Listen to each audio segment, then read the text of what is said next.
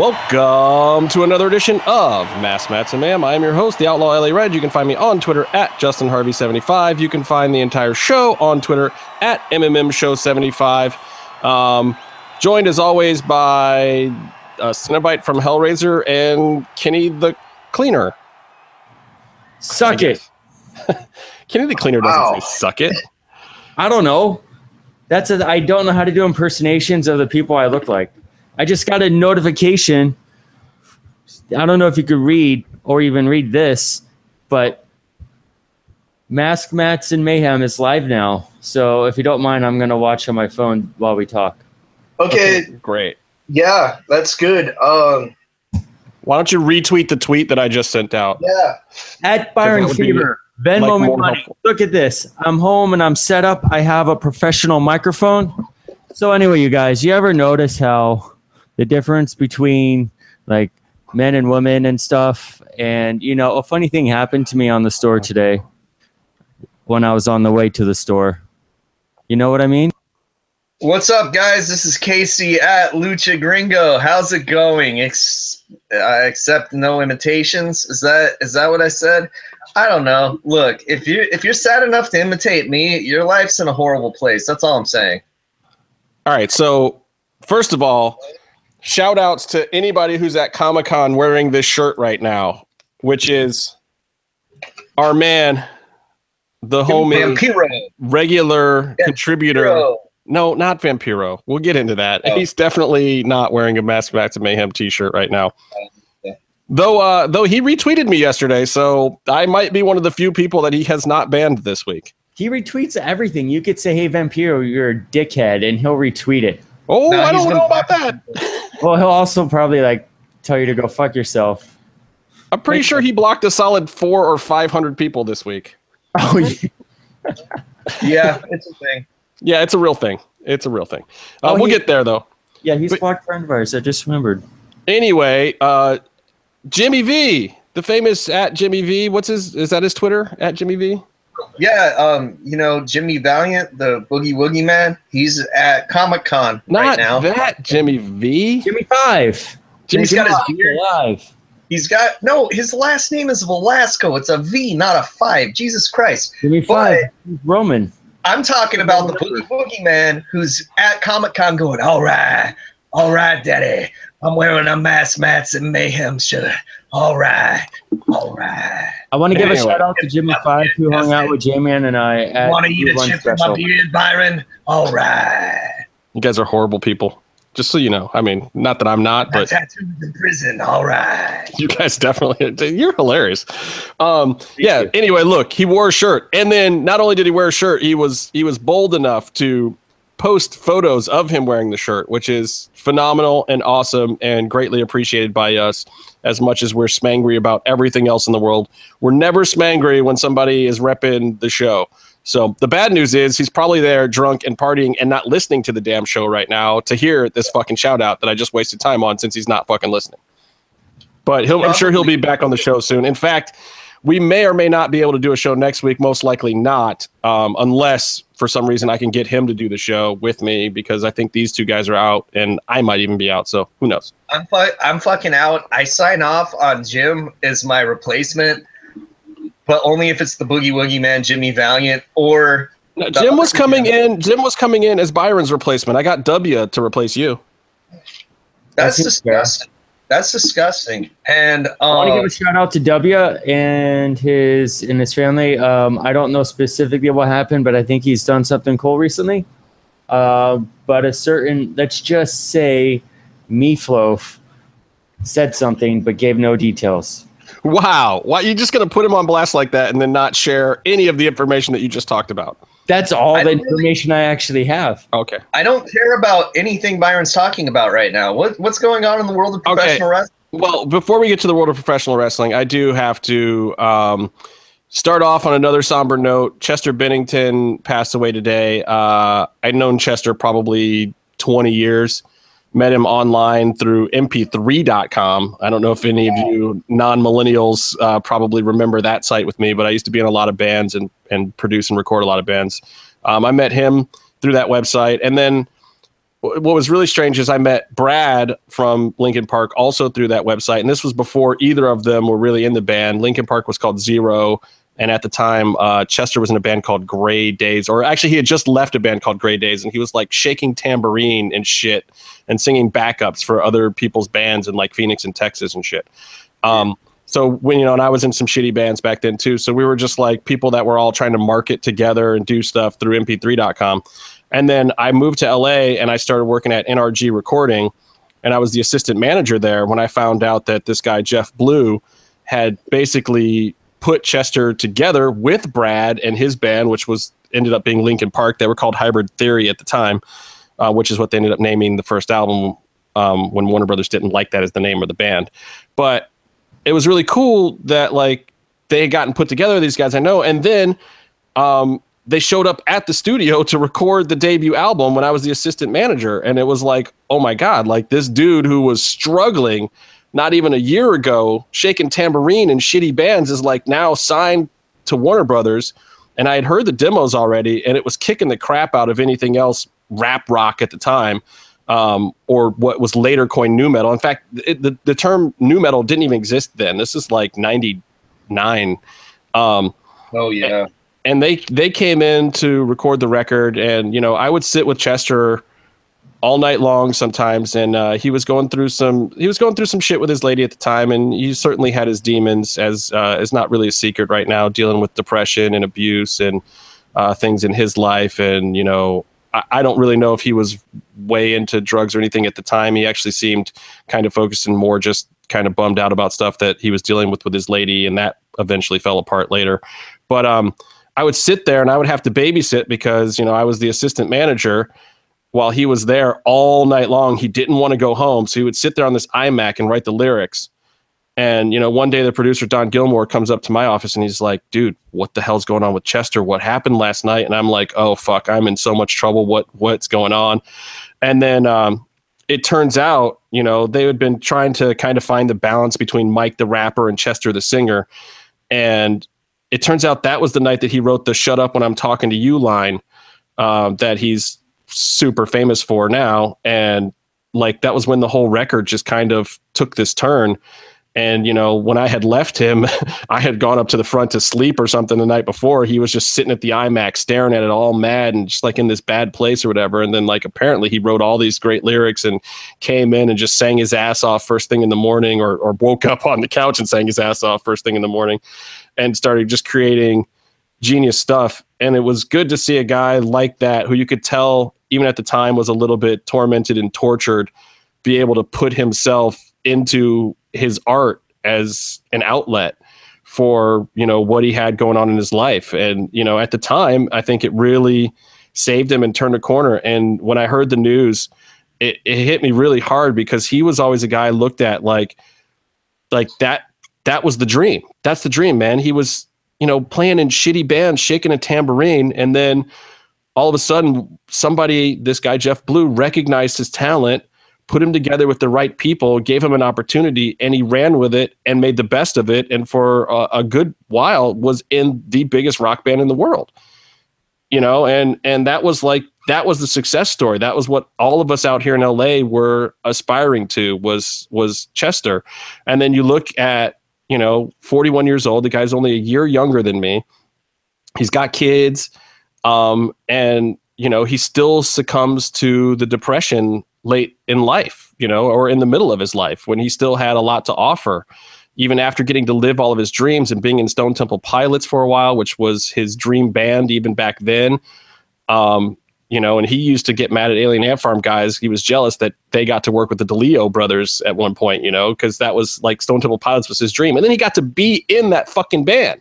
Yeah. But it's just like, I don't know, man. Like my heroes and idols are are dropping like flies. And Chester was a guy that um, he he's just a, a really good dude who just went through some hard shit and you know at the end of the day couldn't deal with it. So my message to everyone is um, if you're depressed, if you're going through things, none of us are necessarily going to understand what you're going through, but at the same time, I hope you find an outlet that is positive or a way at least for you to cope with it or talk to somebody like you know hit me in a dm you know, whatever you got to do, please. I I can't personally handle losing another friend or idol or brilliant artist like this. Like I'm done with it, especially not one that's a year younger than me.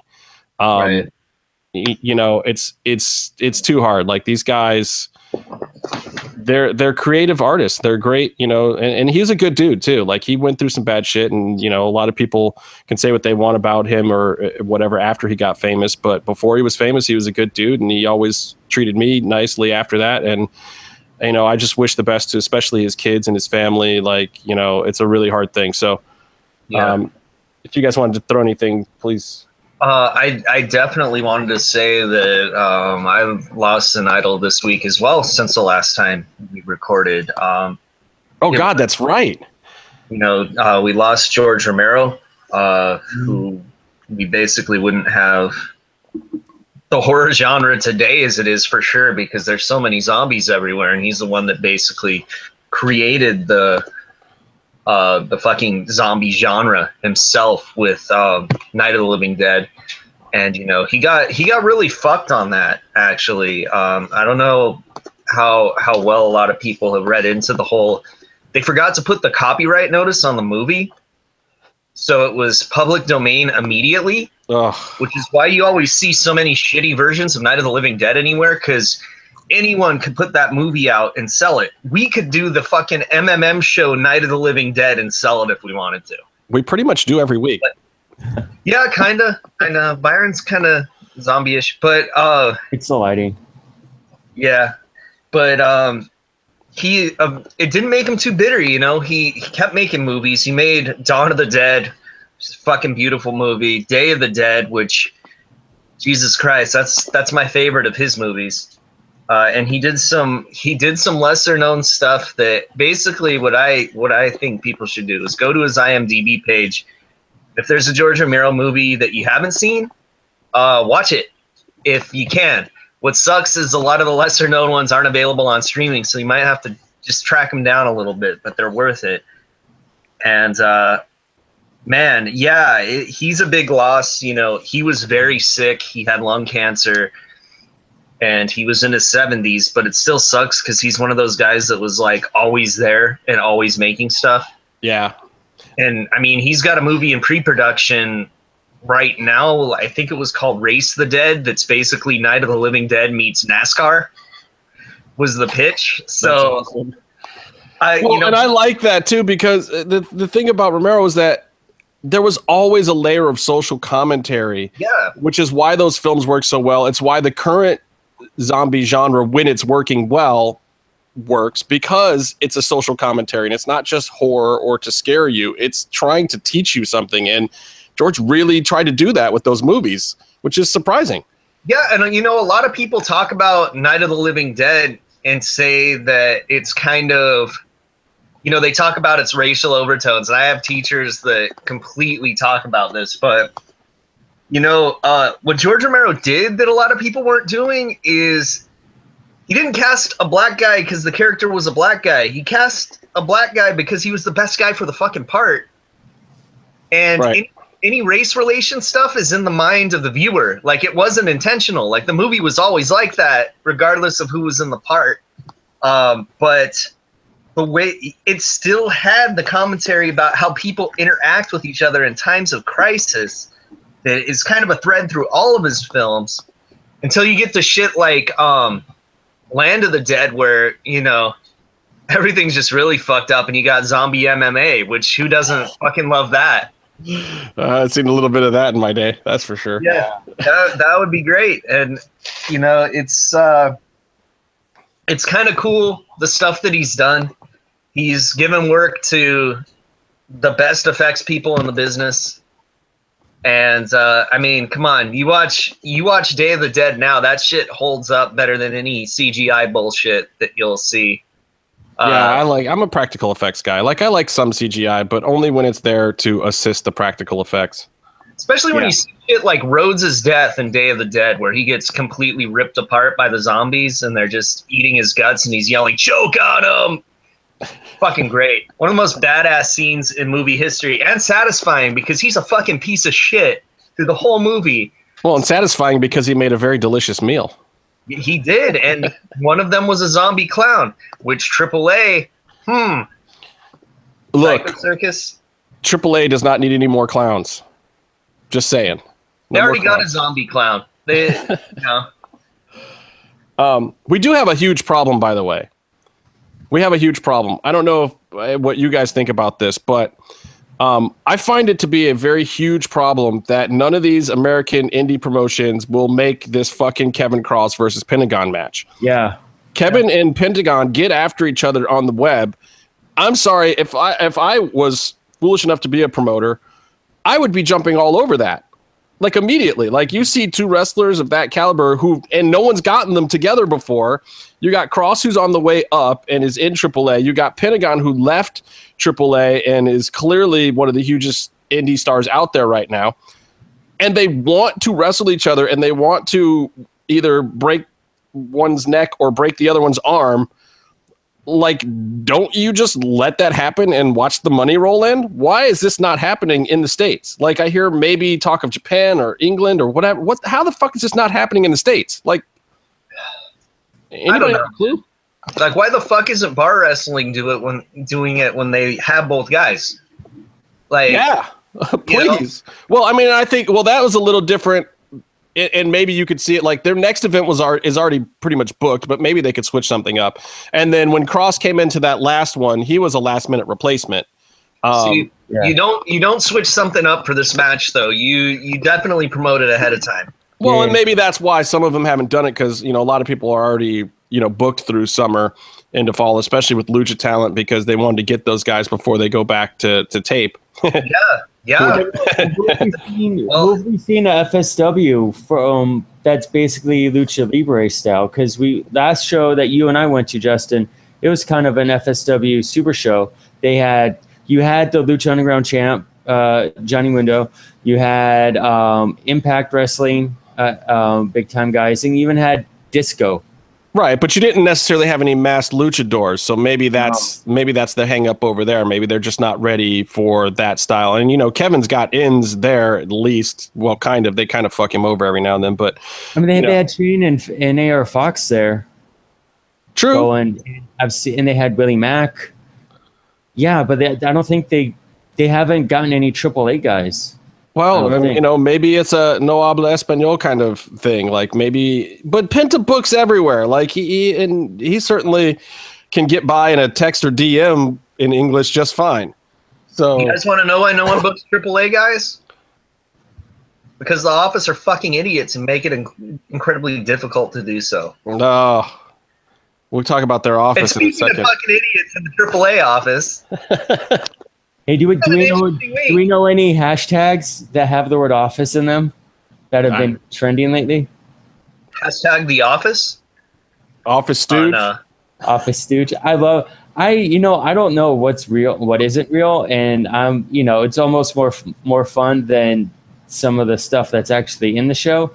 But I just love, and it's probably dumb that Johnny Mundo is doing it like politically, or if he's trying to preserve a work. But I just love how silly it is that he's even hashtagging on a sign that Vampiro is hashtag Office Stooge. I don't know. Wasn't that wasn't that photoshopped? no, Did he actually write that? Oh, he actually wrote that. That's from Masked Republic. They wouldn't have done that. That that was It's, legit. uh, it's it's just so juvenile that I I I have to love it. It's amazing, and you know, but I also think like it's silly enough to where to where it almost like brings the situation around a, a little bit to a lighter side. You know, No, Right. it's funny. Like um, Vampiro posting a, an extremely long apology letter where he just really blame blame shifted to someone else that he wouldn't name, saying, "Hey, it's not my fault. Some other asshole's making me do this shit." Well, so let's let's let's catch people up for the for the people who've been living under a rock or maybe listen to this show and aren't on social media, so they don't necessarily know what's going on. Um, Ooh, ooh, Look- can I do it? how accurately can you do it? Go Yeah, for it. I mean, well, everyone knows you're a stupid idiot. Well, well, stop me, stop me if I say something wrong. go Uh, for it. Okay, so Johnny Mundo and Ty are engaged. They're Triple A's power couple. Johnny Mundo has every male belt in the company, more or less. Uh, he's got he's got three of them, and Taya is uh, their Reina de Reinas champion, uh, the Queen of Queens. She's you know she's holding their main women's title. So, you know, there's uh, she's she was uh booked for a show, I guess, but she was booked somewhere else. So they they're like, oh, okay, okay, Johnny's still coming, right? Yeah, yeah, Johnny's still coming.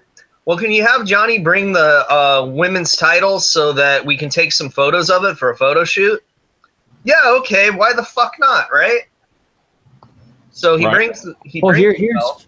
Let me interject really quickly. Uh, here's an idea. Why not? Because promotion should have its own like its own non-road belt that looks nice all the time that they use. So that WWE has copy of all their belts. Have you seen the shitty AAA belts? Like they're they're fucking terrible. Like the only way that you would have two of them is if you open the same box of fucking cereal. You know what I mean? Like their their their belts are horrible. Is what I'm saying. Remember that belt, that shitty belt that Cage ripped in half that Lucha Underground had at first? Yeah, that's what happens when you have AAA's people make the belts instead of like top rope belts or somebody. But Okay. uh, Anyway, Justin, continue. Well, look, so the the and this is where the story gets a little interesting because the real question at this point is, um, was it Vampiro that asked Johnny and Taya to do that, or was he just the one that received the belt when they did that? Because um, there's some speculation that he used his friendship with them because you know, and he has said great things about both of them publicly always. Um, if he used their friendship to get them to relinquish that belt to them. And you I know, that makes sense, right? Because if Dorian's gonna say, uh, "Can you bring the belt?" I'm gonna say, "Go fuck yourself, Pugsley Addams." But if if sweet, ha- nice Uncle Fester asks me, I'm probably gonna bring the belt. You know. Um, but he doesn't really. He grew his hair back. He doesn't look like Uncle Fester anymore. It's ruining the story. But um, whoever asked, they fucking kept Taya's belt and announced on Twitter without talking to her at all that they're stripping her of the title. And um, they actually eventually this week so so like you know this whole bullshit happened of them stripping her with of the title and we're like okay we don't know what's going on. Maybe they'll just kill the title. Aaa does that shit all the time. Uh, they did that with their atomicos belt as an angle and then just actually really killed the belt and never referenced it again Did they do that with the Taya Pentagon Junior intergender tag team? that was sexy star or Sexy Star. They're they Yeah, just were like, yeah, let's forget about it. Well, they they eventually like Pentagon said, "Hey, yeah, we'll uh I'll defend the belt without her," and then it didn't happen. And yeah, it's funny though because that you mentioned Sexy Star. well, yes, it is, isn't it? Why is it funny? Because she just returned, and they're like, "Oh, she's the new champion." Um, someone who did what they're accusing Taya of doing, Which is which is not defending the belt and no showing events.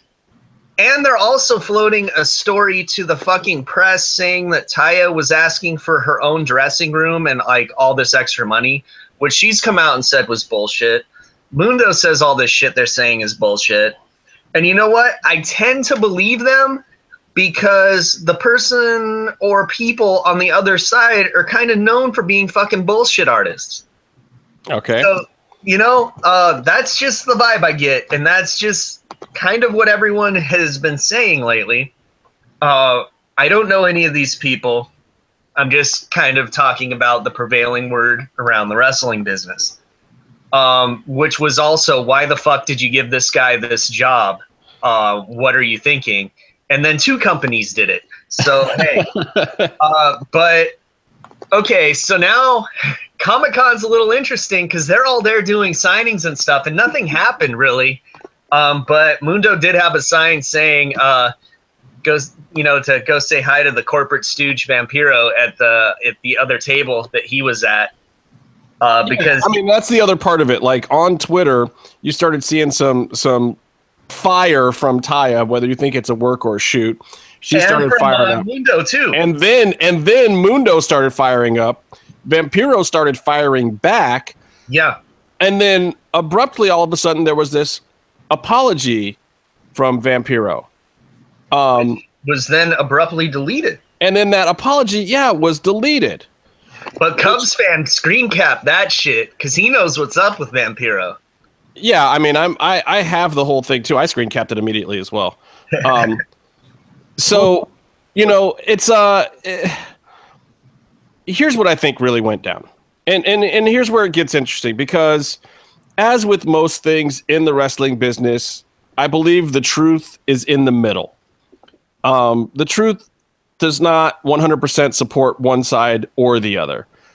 I think that um, obviously, and this is not really a secret at this point, Dorian was in negotiation to bring Sexy Star back in um, I've heard that there were some some outside influences in doing that, and they came out of Mexican sports. Nothing up here, nothing wrestling industry related. But I think that I, have heard that somebody else brokered some talks between them, and they opened up a dialogue, and uh, they all Which decided basically that was her husband in the Box y Lucha Commission. Yeah, probably. I mean, we don't know yeah. that for sure, but that's that's the rumor, and that's I'm guessing probably accurate. Why not? And Dorian being smart and wanting to to keep the money flowing in all directions, and also Dorian having taken shit from inside Lucha Underground and from a lot of other people about having lost her in the first place.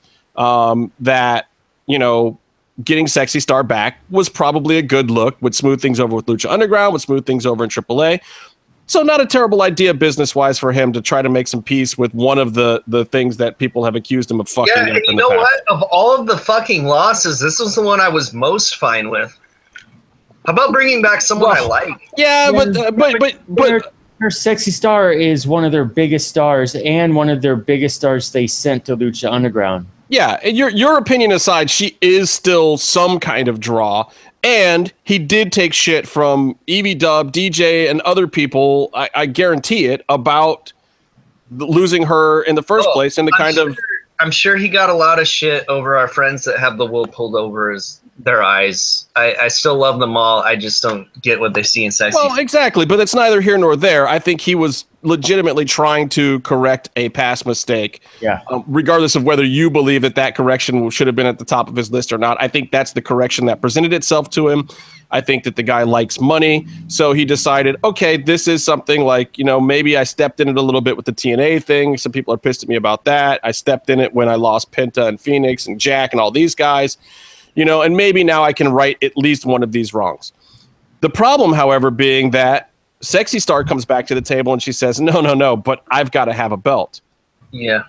And even that's not even a huge issue. So I think Dorian agrees to that. And she says, Okay, here's my timeline. I want to come back. I want the belt here and here. Then, without telling Taya what's going on, I believe they went to her and said, Can you appear on this and this a date? Because those are the dates that Sexy Star specified that she wanted these things to happen. And yeah. Taya rightfully said, without fucking up her contract, no, I've already got those dates booked. Those weren't dates we ever discussed. I still have these other three dates for you guys. I'll come and do those, but I have other stuff booked. I'm not going to screw people over and screw myself out of money, you know, and, and burn bridges because you don't do that. Like, I've got dates booked, guys. Especially when you, uh, from what I've heard, uh, when you look at what these guys are making on indie bookings and what they're getting yeah. paid in AAA, you're gonna tell AAA to go fuck themselves. Well, and I don't, I don't even know if it was a go fuck yourself. I don't think they were telling her why they wanted to come, her to come in, no. or what the importance of it was. I think they just asked her to come in for some dates, and she said to them, like, hey guys, I'm already booked on these dates. And then all of a sudden, because their plans are getting fucked up that they're not sharing with her, it becomes this issue of she's fucking us. She's yeah. keeping us from bringing this superstar back that we have to have her drop the belt to. And so then what happens after that is I believe that Dorian tells Vampiro, hey, can you get the belt back? Now, I don't know how in the loop Vampiro was about that because I don't believe he was in the loop in the idea of bringing Sexy Star back. I don't believe it came from DJ or Vampiro or anybody else like pe- some people are s- saying. I really believe that this was a, a Mexican side of the border thing and that was brokered from some oh, no, I, I believe that wholeheartedly, Justin. And I, I need to shoot a little bit. Yeah. I didn't I, I was being really nice and I didn't ask our guests about this when they were on and they said differently, but I think Sexy Star was promised the Lucha Underground title to stay there because uh, when she lost the Gift of the Gods title, she was crying a lot. Yeah. And people in the audience were like, wait, are you retiring? Because there was like word about her retiring. And she was telling everyone that, yeah, she was done. Well, to She be told fair, a bunch of our friends. to be fair, that was lining up in real time with her drama with AAA, and, and her wanting to do the boxing. know how it works hundred percent. When AAA was firing you, like we didn't know about Phoenix, you know, we didn't know about Jack. Like they've been saying, or Pentagon, they've been saying nonstop, these guys are cool. They're gonna stay in Lucha Underground, but still, we don't know hundred percent for sure. You know, you're still a little uneasy, and that was at the very beginning of when someone would leave AAA, and we didn't know what was, and they're filming Lucha Underground. So there was a lot going on. I think that she was she was destined for that title when the show was during the inception of the show. Well, look, I'm not going to fault any worker, whether they're my favorite worker or not, for trying to get theirs. And kudos to her if she was able to actually get what she wants. She was able to quit AAA for a certain amount of time and not have it affect her status in Lucha Underground or with boxing or whatever whatever else she wanted to do. And then she was able to come back in on her own terms. I, I can't fault her so much in this.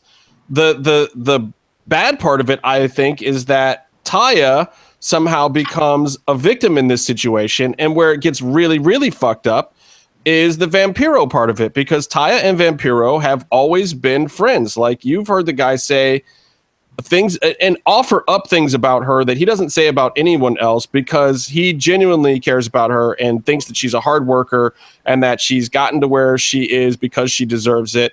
And I've never ever once heard anything from Vampiro about Taya, whether it was behind the scenes or in front of the cameras or anywhere, that wasn't completely in awe of her as a performer.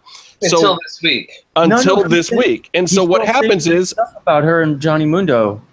well, so, uh, but I think the the problem here is Vampiro thought that doing his job and getting the belt back and helping with this sexy star thing as part of talent relations was his duty. But the problem is, it sounds like he was the direct person responsible for pulling the wool over Taya's eyes about how it was going down. He didn't go to her and say, Hey, I need you to drop the belt to Sexy Star. No, he didn't go to her and say, "Hey, uh, Sexy Star's coming back. We need you to relinquish the belt and do some kind of work uh, so this thing happens." Or maybe he did. I don't know. What it sounds like happened was that he went to Johnny and said, "Hey, can you bring Taya's belt by because the company wants to use it for something?" And then whether he was in on it or not, he was the one that received the belt and passed it over to Dorian, and then that belt shows up on Sexy Star. Uh, And that is a screw job. That is a classic Yeah, grade A wrestling this is screw job. And Vampiro, sadly, was in the middle of it and on the wrong side. And I'm a mark for the guy. You know Right. I'm a mark for the guy. There's three wrestlers whose shirts I have from before, you know, the modern era of wrestling. They are Tommy Dreamer, Junkyard Dog, and Vampiro. I don't buy a whole lot of performers shirts. Like I have a Shane Strickland shirt. I have a Brock Lesnar shirt. You know, I don't have a ton of stuff from people. I'm a mark for Vampiro. I still like the guy, good, bad, ugly, and different. Even in this situation, like I still hope he comes out okay. But he does have to accept the culpability that he has in this scenario if in fact you believe the shoot side of this. Now, here's why I'll say that I believe that it is a shoot. Um, there, there was griping and bitching from Johnny and Taya outside of what you've publicly seen to people who you wouldn't have normally needed to bitch to. Now, unless they're working everyone on the inside and outside, it seems like Taya, at very least, is genuinely miffed about some stuff. And before the back and forth started with Johnny and Vampiro, I had heard that even though she was miffed, she was still willing to come and fulfill whatever dates she had with AAA and was just kind of bygones be bygones, whatever, fine, fuck it, you guys screwed me, but I'll still do what I got to do. And now it does not sound like that's the case. Yeah. So, I, I mean, I guess we'll see. Mundo has Mundo officially quit um, no, with all the belts? No, Uh, he hasn't. Right? he's advertised for a show on Tuesday, so we'll find out then. He's doing it well. He, yeah, he's doing, and they're setting their Triple Mania card Tuesday. Are, are they not?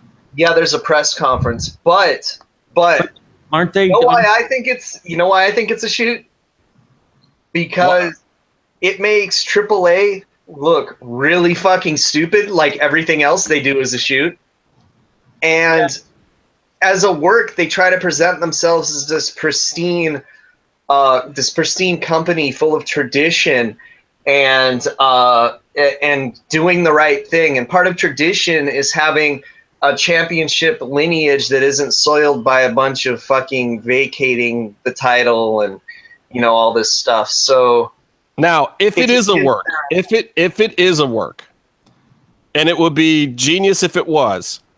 If it's a work, it is coming from DJ and Vampiro. I guarantee it. If it's a work. Well, here's something to that. I was reading, I think it's Cult Icon.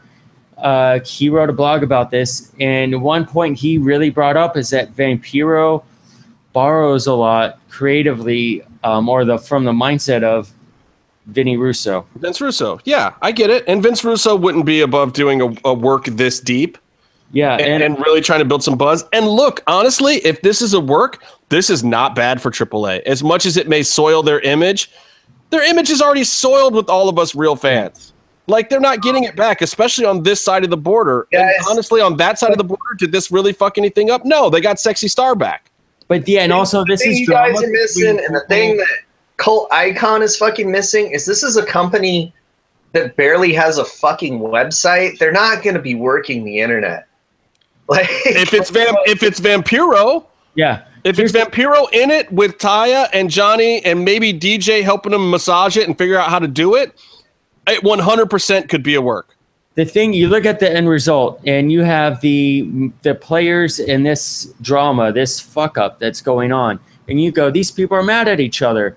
What's going to happen when they're near each other? And right now you have uh, comic-con at san diego and you're like you everyone almost wants to be there so you can see what's going to happen if johnny mundo taya and vampiro cross paths right and so we're coming up setting a card for triple mania we're doing stuff we're basically all the players here are in AAA, and they can do something with them. They can make money off of them. All the all the drama Yeah. beforehand, all the drama beforehand is like someone leaves. Pentagon got fucked off. His brother Yeah. Phoenix got fucked off. What are you gonna do with that? You can't make money off of that. You can't actually do anything about that in your show.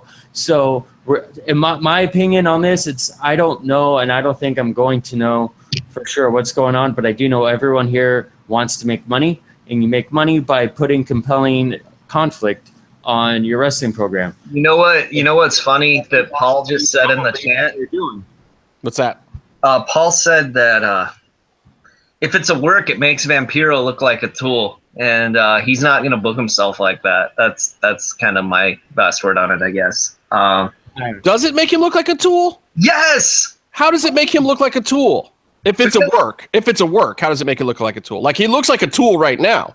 Because if it's a work, he's already coming out and saying, "Oh, it wasn't my fault. I did it for somebody else because it wasn't my job." No, like if it's a work, you say, "Fuck you, yeah, I did it." What? You know? Okay, let me let me read this response. I'm going to read his response, and you tell Yeah. me. So see if there's any clues in this. My response to Johnny Mundo, Taya, and fans in general. This is the perfect case of something that can turn into something very bad. When I took the job of talent relations, producing and writing, I knew for a fact that I would have to have thick skin because no matter what or how you do it, when you work in the entertainment industry or any industry for that matter, and are in a position of influence and have responsibilities, no matter what and no matter way, there will always be somebody who will not like you.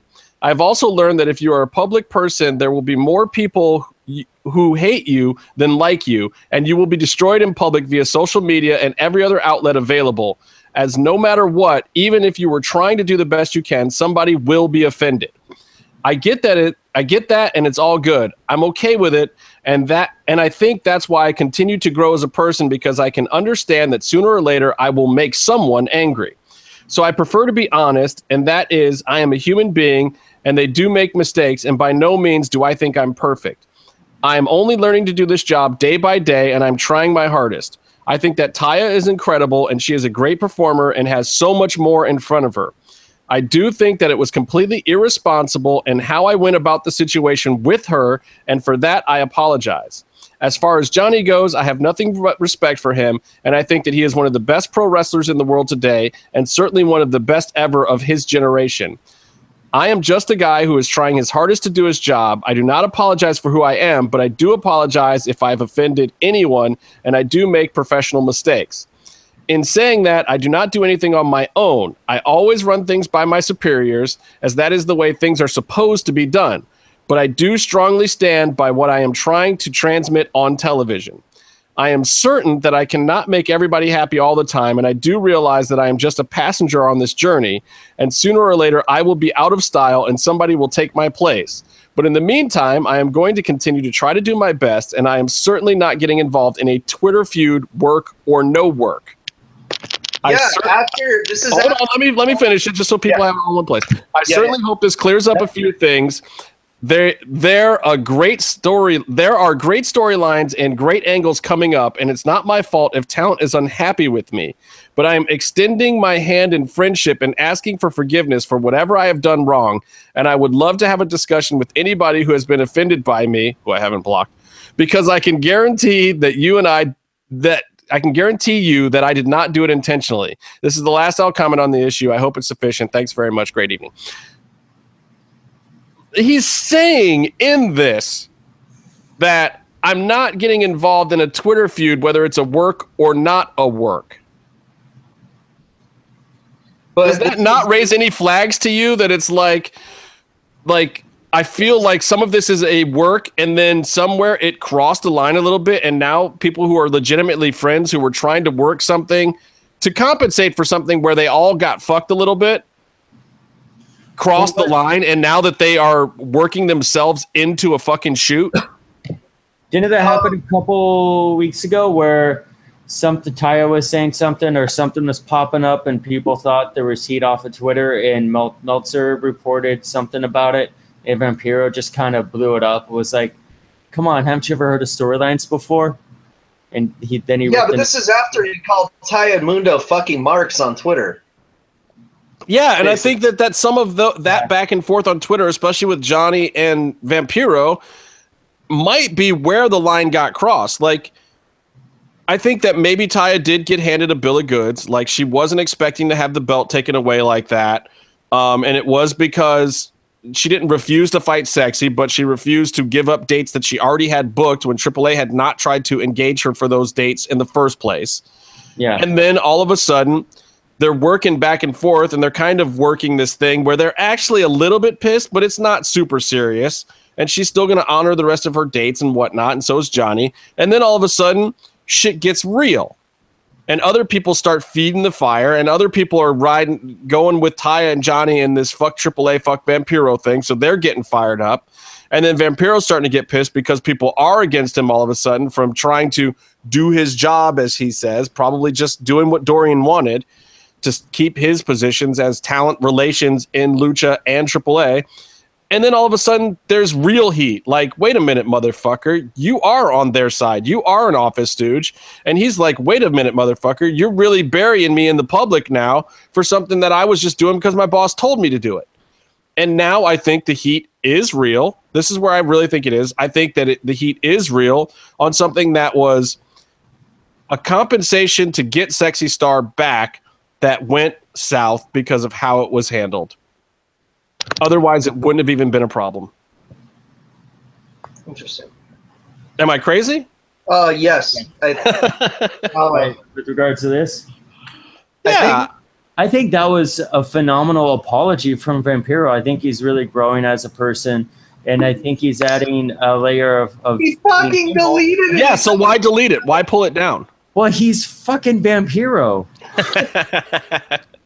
but it also might have might have uh, blown blown up some some whatever level of kayfabe they want to keep. I think I think he's kind of kind of gone off the rails with that, or he's like you know showing behind the smoke and mirrors a little bit too much.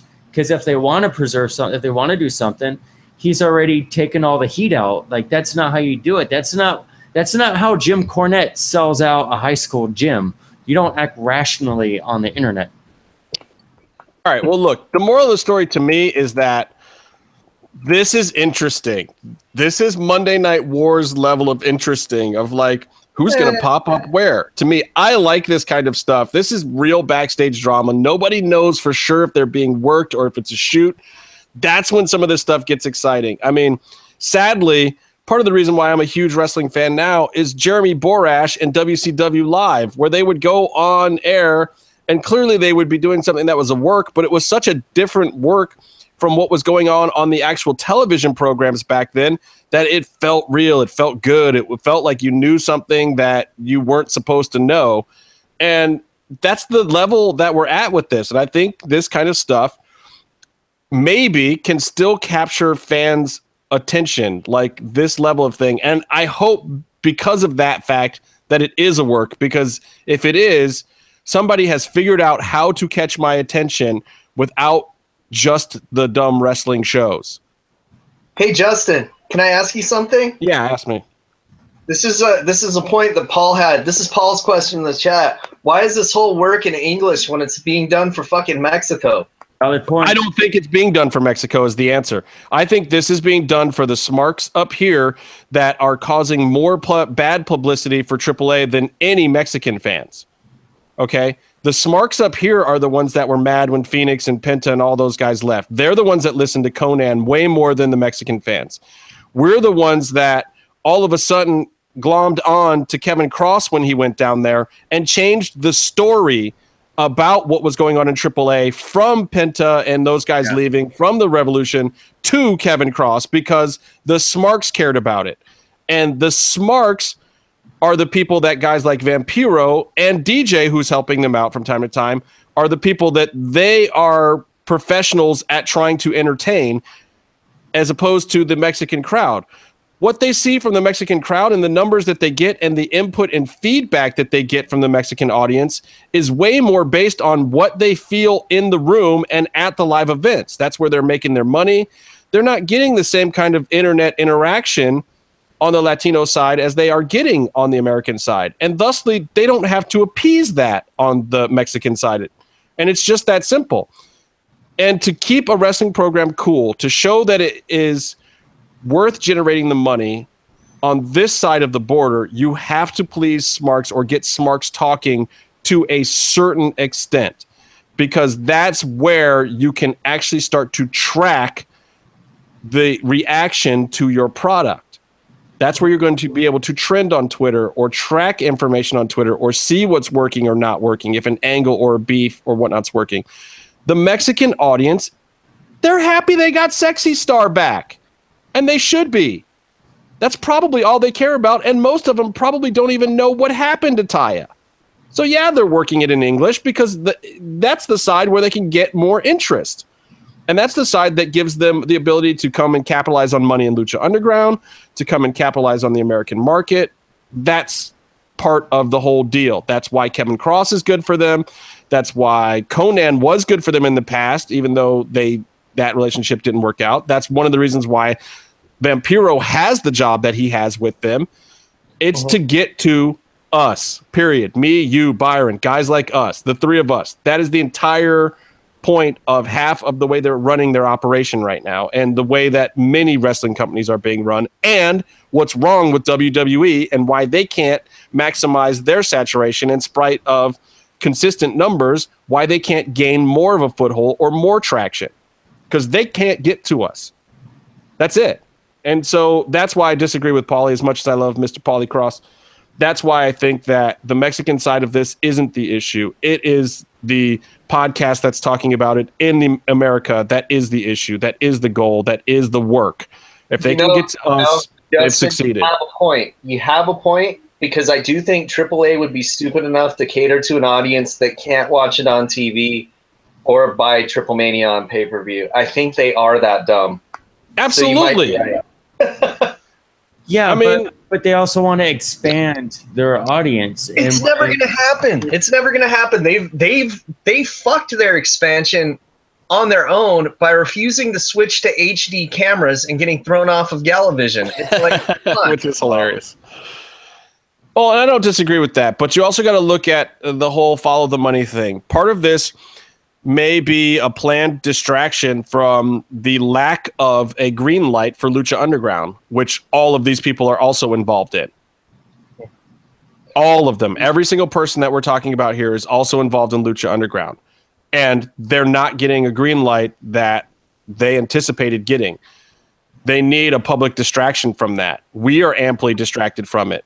We're guys No, talked about distraction- two weeks ago, and it made a big stink. Be thirty episodes of a fucking TV show that are still airing. That should be the distraction. But or what are we on now? We're on twenty seven, so like thirteen.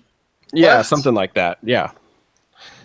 All right, so look at this. Oh. Mean, meanwhile, so so so so walk walk with me here through the woods. Meanwhile, while all this stuff is going on with Vampiro and Taya and Mundo and AAA and Dorian and Sexy Star, Jeff Cobb announces that he's filling the rest of his year for bookings publicly. That he is telling everyone, "I'm filling my whole year out," which is basically a a former Lucha Underground champ saying, I'm taking bookings now, regardless of whether or not you think Lucha Underground's coming back. And he's talking about like, You know, I'd, I'd love to take Lucha Underground bookings if they were back. Yeah. Um, I don't know about you guys, but Jeff Cobb's basically the way I found out about all of the tapings because he used to accidentally Yeah. post them all the time saying what dates he was available on. And dates he wasn't available. Right, right. So I'm like, oh, so it's a taping that weekend and that weekend. I don't know what you're talking about. Jeff Cobb being a former Lucha Underground champion, kayfabe, Jesus Christ. But no, I've, I've seen him. I've seen him in dark matches. as a champion. you know what's funny because um because he's everyone's already blown out that he is actually um you know the thing the the the thing He's blown it out. It says it. Doesn't it say it on his Twitter? uh, but what's says, funny my is name is watching Jeff Cobb and I am El Bunny. yeah he's all bunny everyone Yes. knows that now but it's funny looking back at his dark matches I remember you telling me how awesome he was, and he was dressed up as he was all like chosen one or whatever he is. yeah, um but he, his manner like he was moving around and making faces and like posturing to the crowd but not at the beginning. But like right before the Matanza thing, that's when he started doing it. But before that, Yeah. he was just acting like regular, like Olympic wrestler type, you know. And it was uh, really weird to see him walk around like a weird creature but Yeah. yeah dressed up like a normal like a normal Mr. wrestler. Krabs, hold hold on a second. Mr. Krabs, did you miss the entire last 20 minutes of the show where we explained why Taya quit AAA? Are you really asking why Taya quit AAA? and do we even know if she officially has or not? I mean, I know she says she's quitting, but like until her next date that she's supposed to be there comes and passes without her being there, I don't know if I'll believe that she's completely quit AAA. yeah also it's on twitter she says whatever i'm gone on twitter like that's not serving notice Again, never say never. Everyone said Ty, uh, uh, Sexy Star would never be back in AAA. Sexy Star, and guess what? Is back in AAA. Once again, I'm going to say this: never say never in wrestling. And then the next thing I'm going to say is the truth is always in the middle. And then the last thing I'm going to say about wrestling in this level is follow the fucking money, please just look and see where the money the flow of the money is and then you're most likely going to come to the right answer. Don't get me wrong there's plenty of jackasses in the wrestling business that can fuck it up because they don't know how to follow the money or, or shoot themselves in the foot. But typically at the end of the day somebody who's above them who is following the money writes the ship towards a nice paycheck or a nice payday for at least themselves if not some other people. Anyway. You know, I am glad that they're not taping right now because something wonderful happened with the former, uh, well, I guess current Lucha Underground.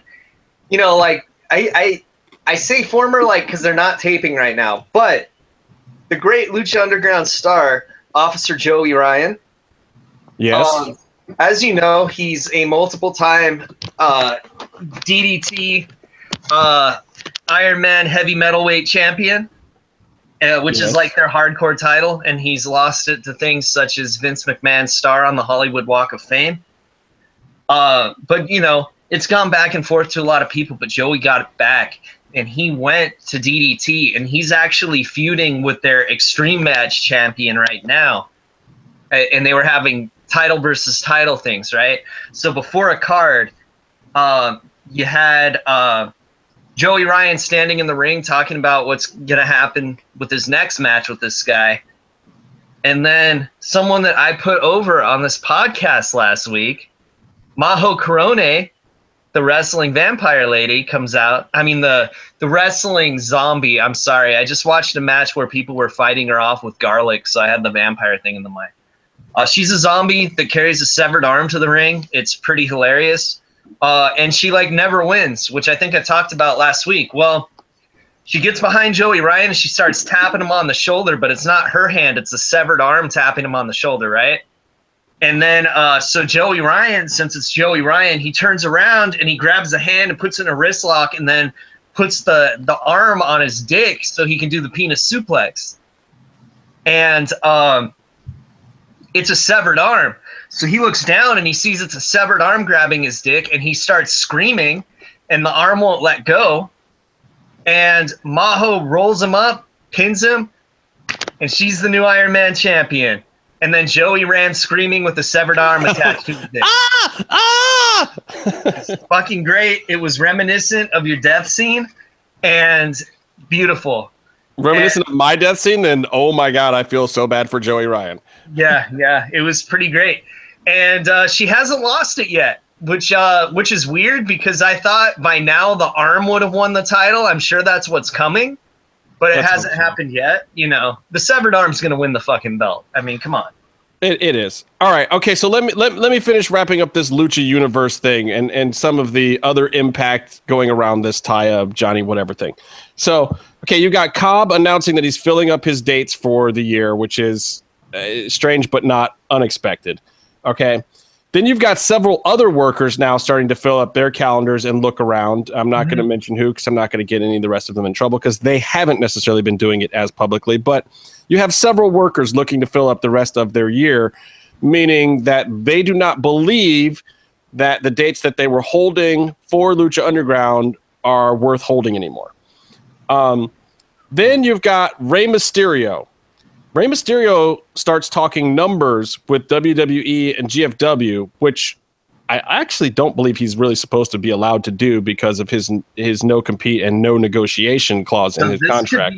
contract tampering, which is pretty fucking serious. Then. Yeah, it could it could be. I don't know all the specifics of the Rey contract, um, and that's really up for debate. Like, um, I, I wish I could get some info about more specifically what's in there because I also thought that Lucha Underground had the option, the first option for him for a third year, um, or El Rey had an option with him for a third year, um, as long as they exercised it and and taped by a certain time.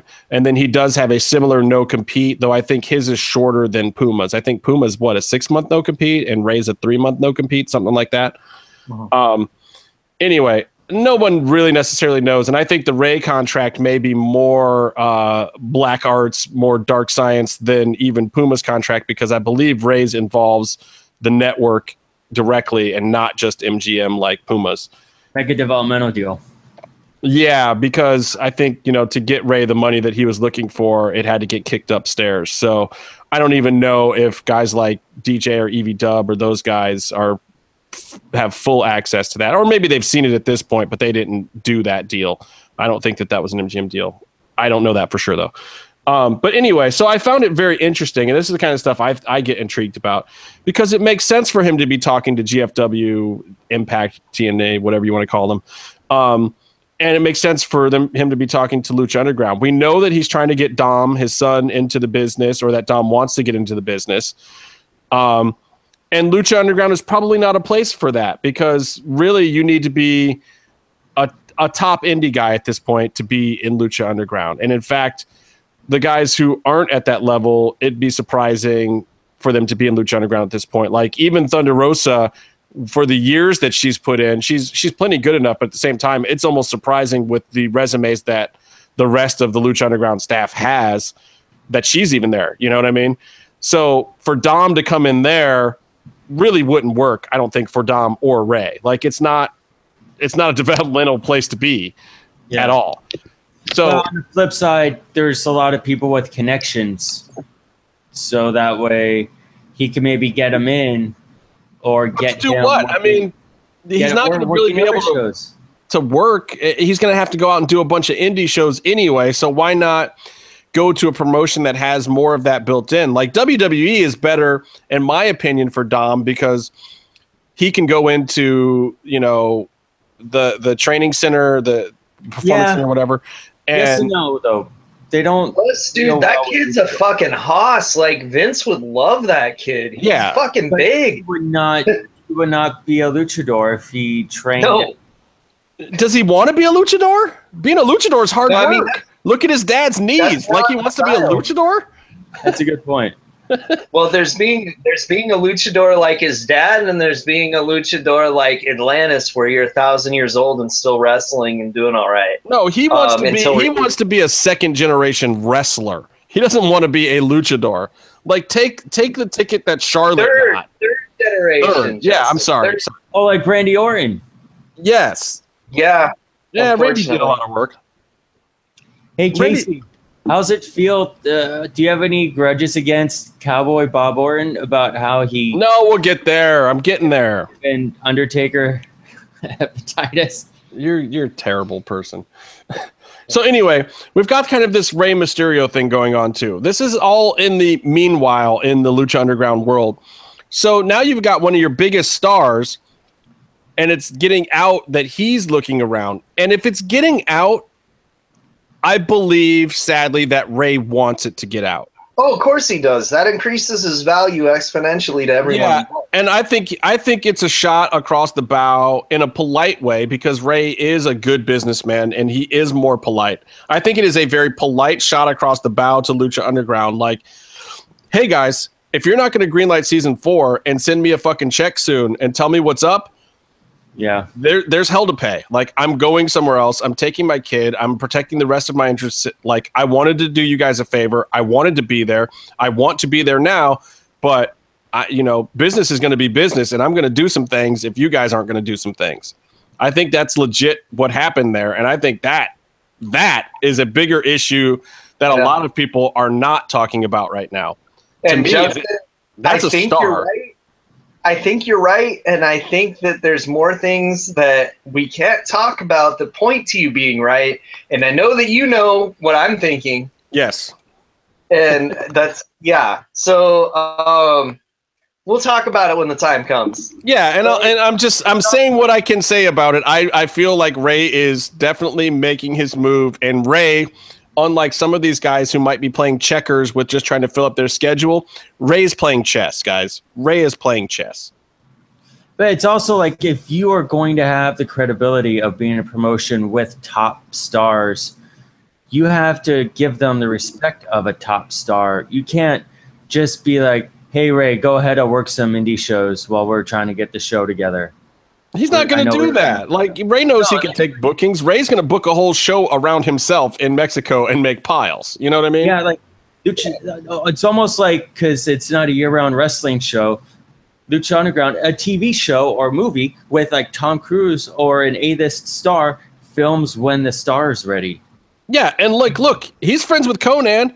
He ain't exactly down there headlining for the crash every week either. It's like Rey is not playing games here, guys. Rey is still a guy who deserves some top line, top level credit, and he is going to demand that at a certain point in time, and he's going to do it as very as politely and as as business savvy wise as he can. He's not in the game of burning bridges.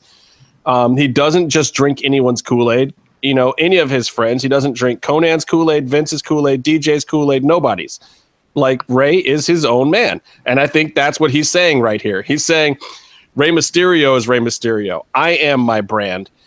and also at the end of the day, you have to look at the fact that WWE still has a certain amount of his merchandising. He still makes he still gets a check from WWE every fucking month, guys.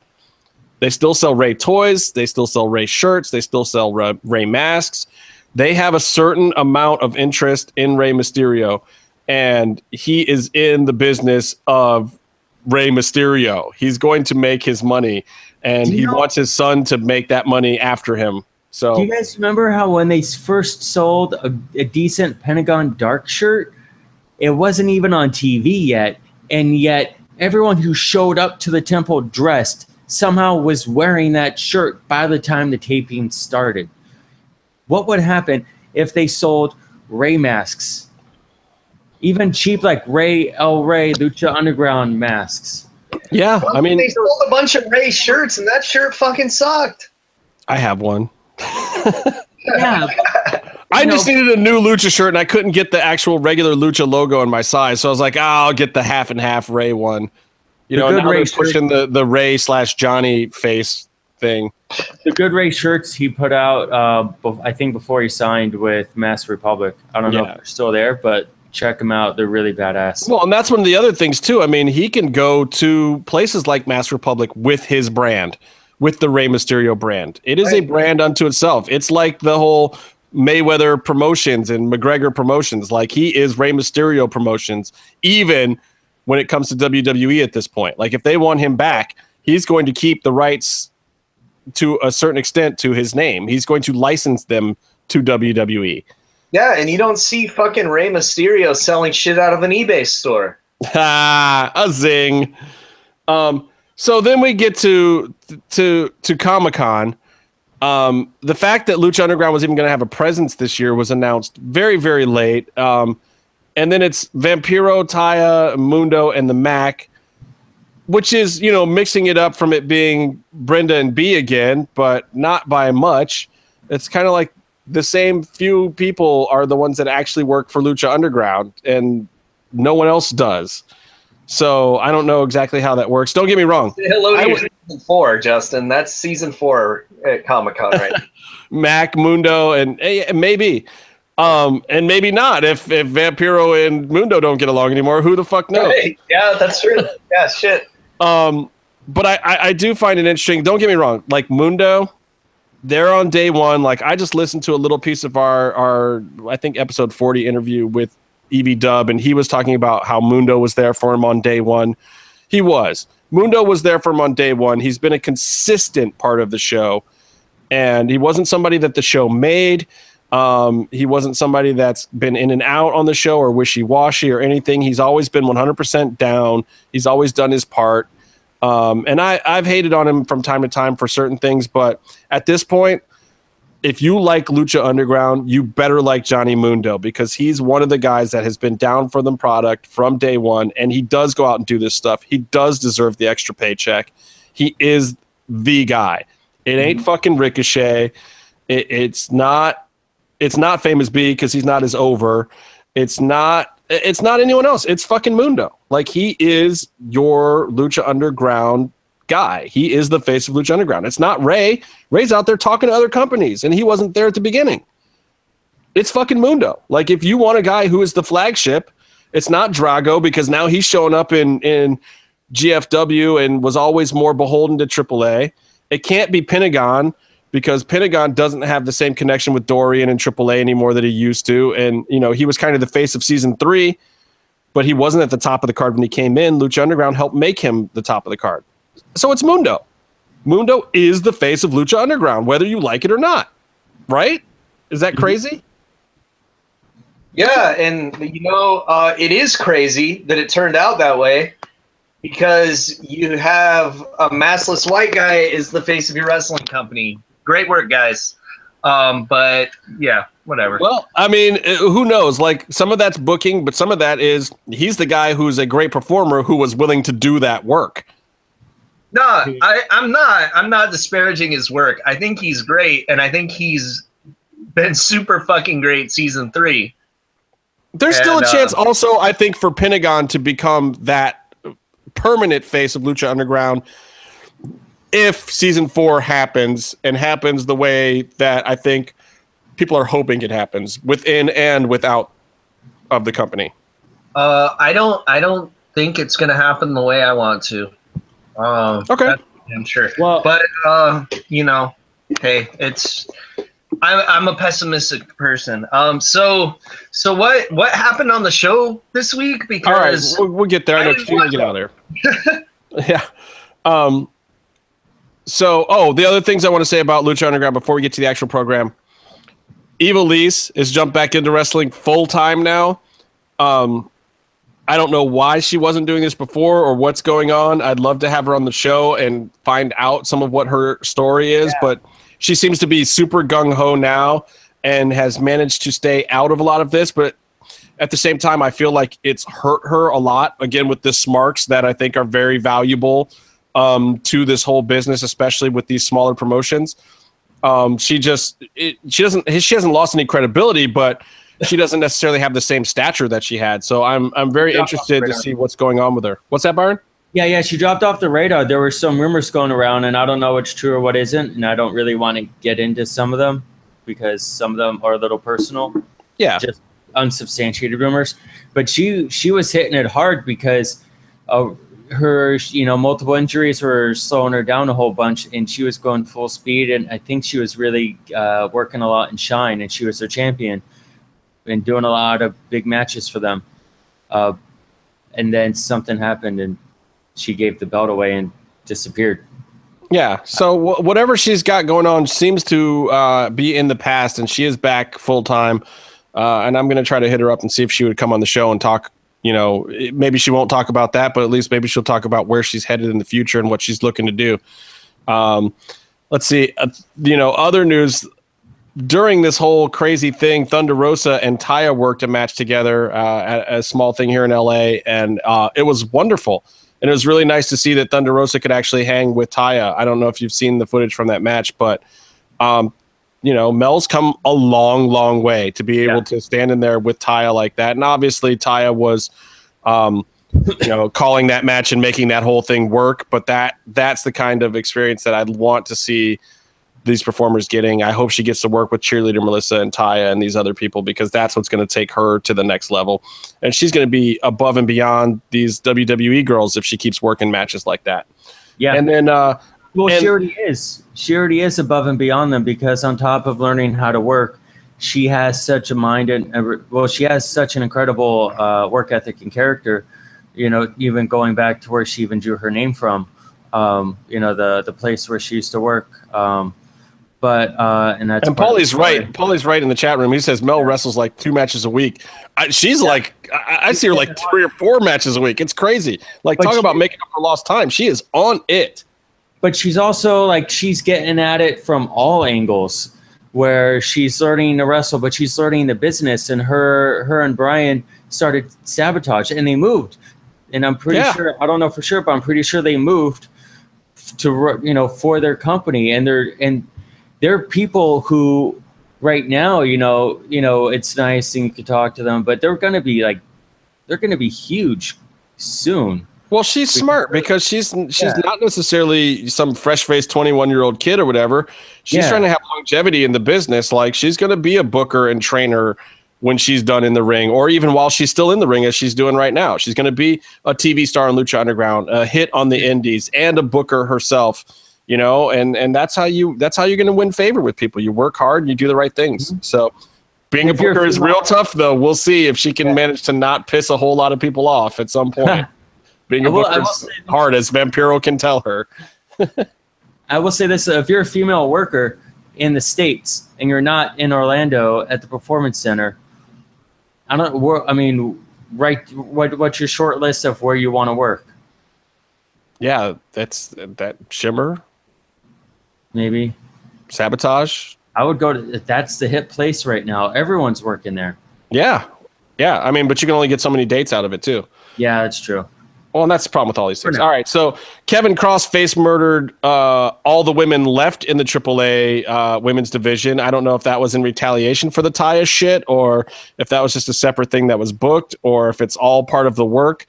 But uh, seeing him murder uh, everyone else there is amazing. Um, watch that footage on on on the interwebs if you get a chance. And um, other otherwise, meanwhile, in uh, Lucha Underground news, uh, Luchasaurus is doing flip bumps all over the place, except in uh, Lucha Underground. so, at the end of the day, um, here's the big problem, guys.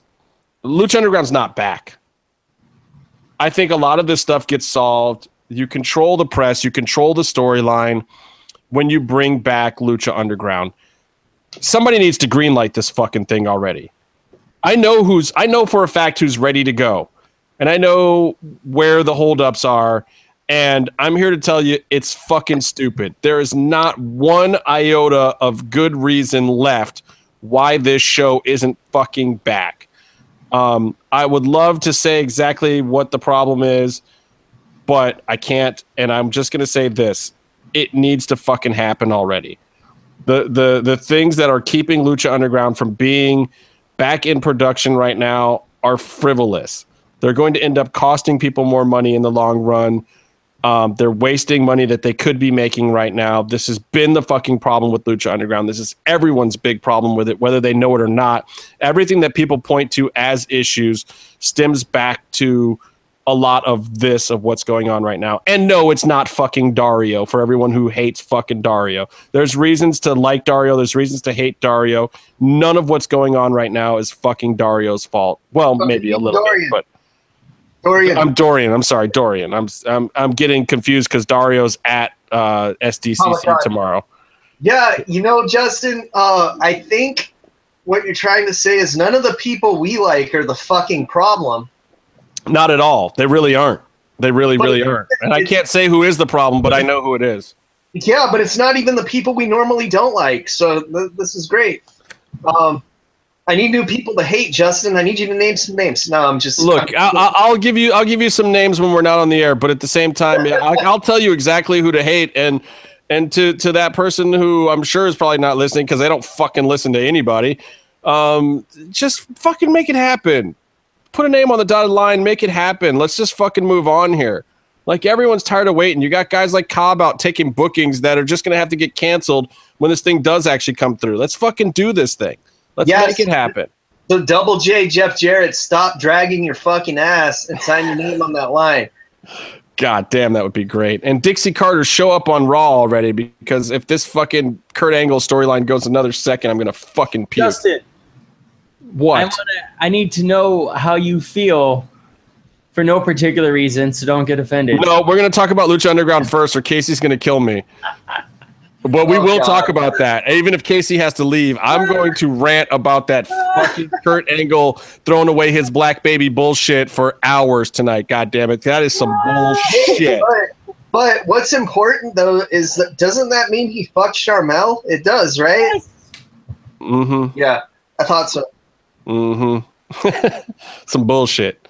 Some bullshit.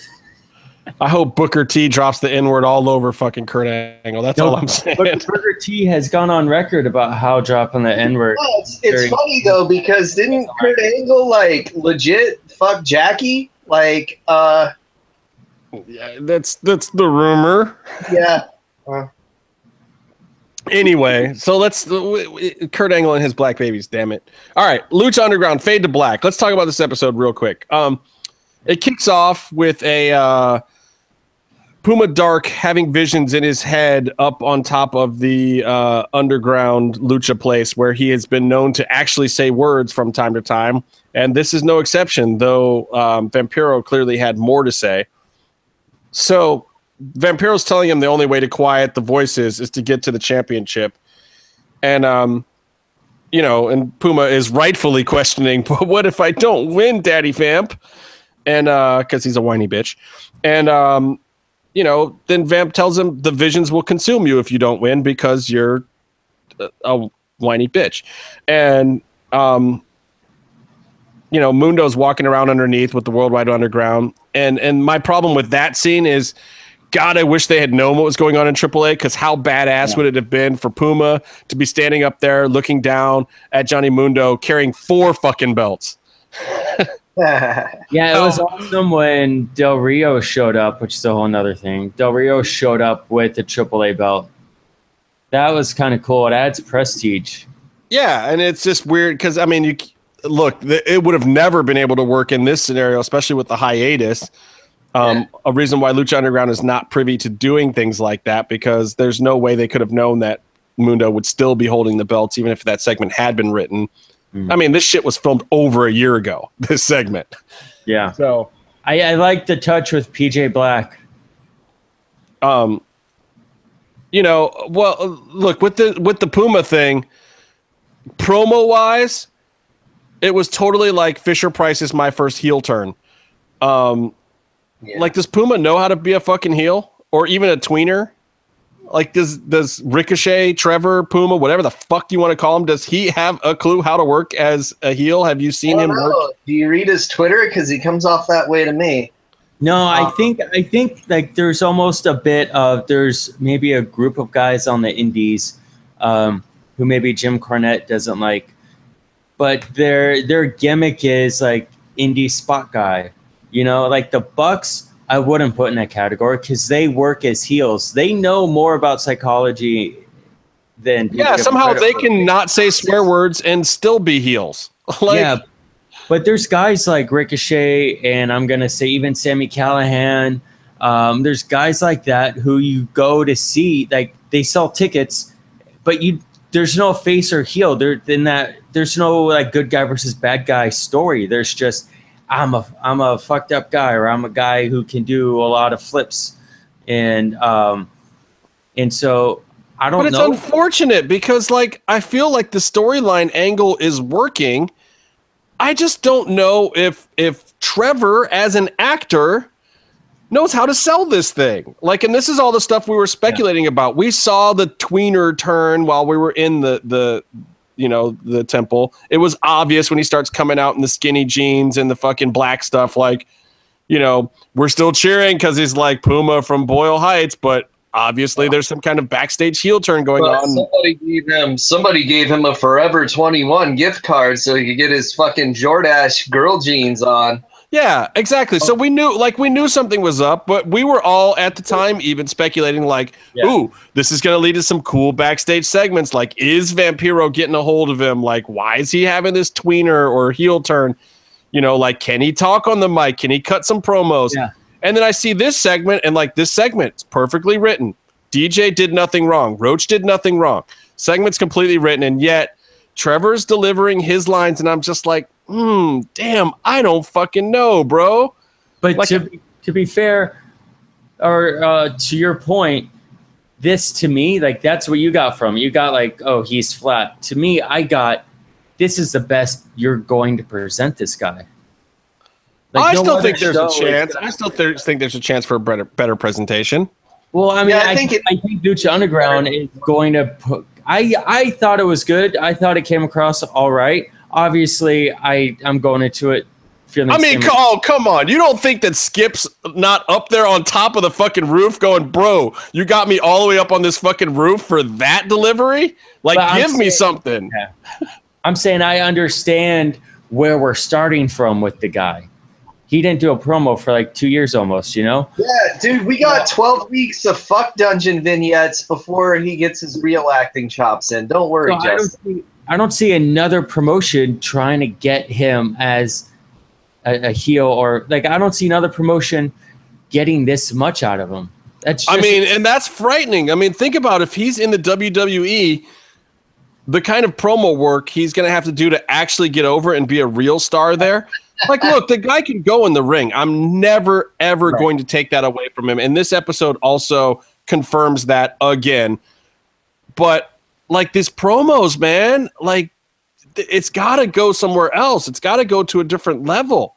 Like, come on, AR Fox is not necessarily the best promo guy in the world, but you saw that dungeon thing. Like he was selling it, man. He was going Yeah. for it. He was in the character. It was working.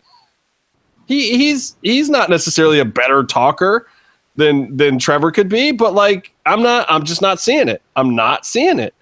But he but he can he can do the facial expressions. He can do the simple things that that you know. Oh, even the facial expressions, even in the match with PJ, were kind of like, uh, dude, the wide eye, like, I can't believe you knocked me out thing is kind of old.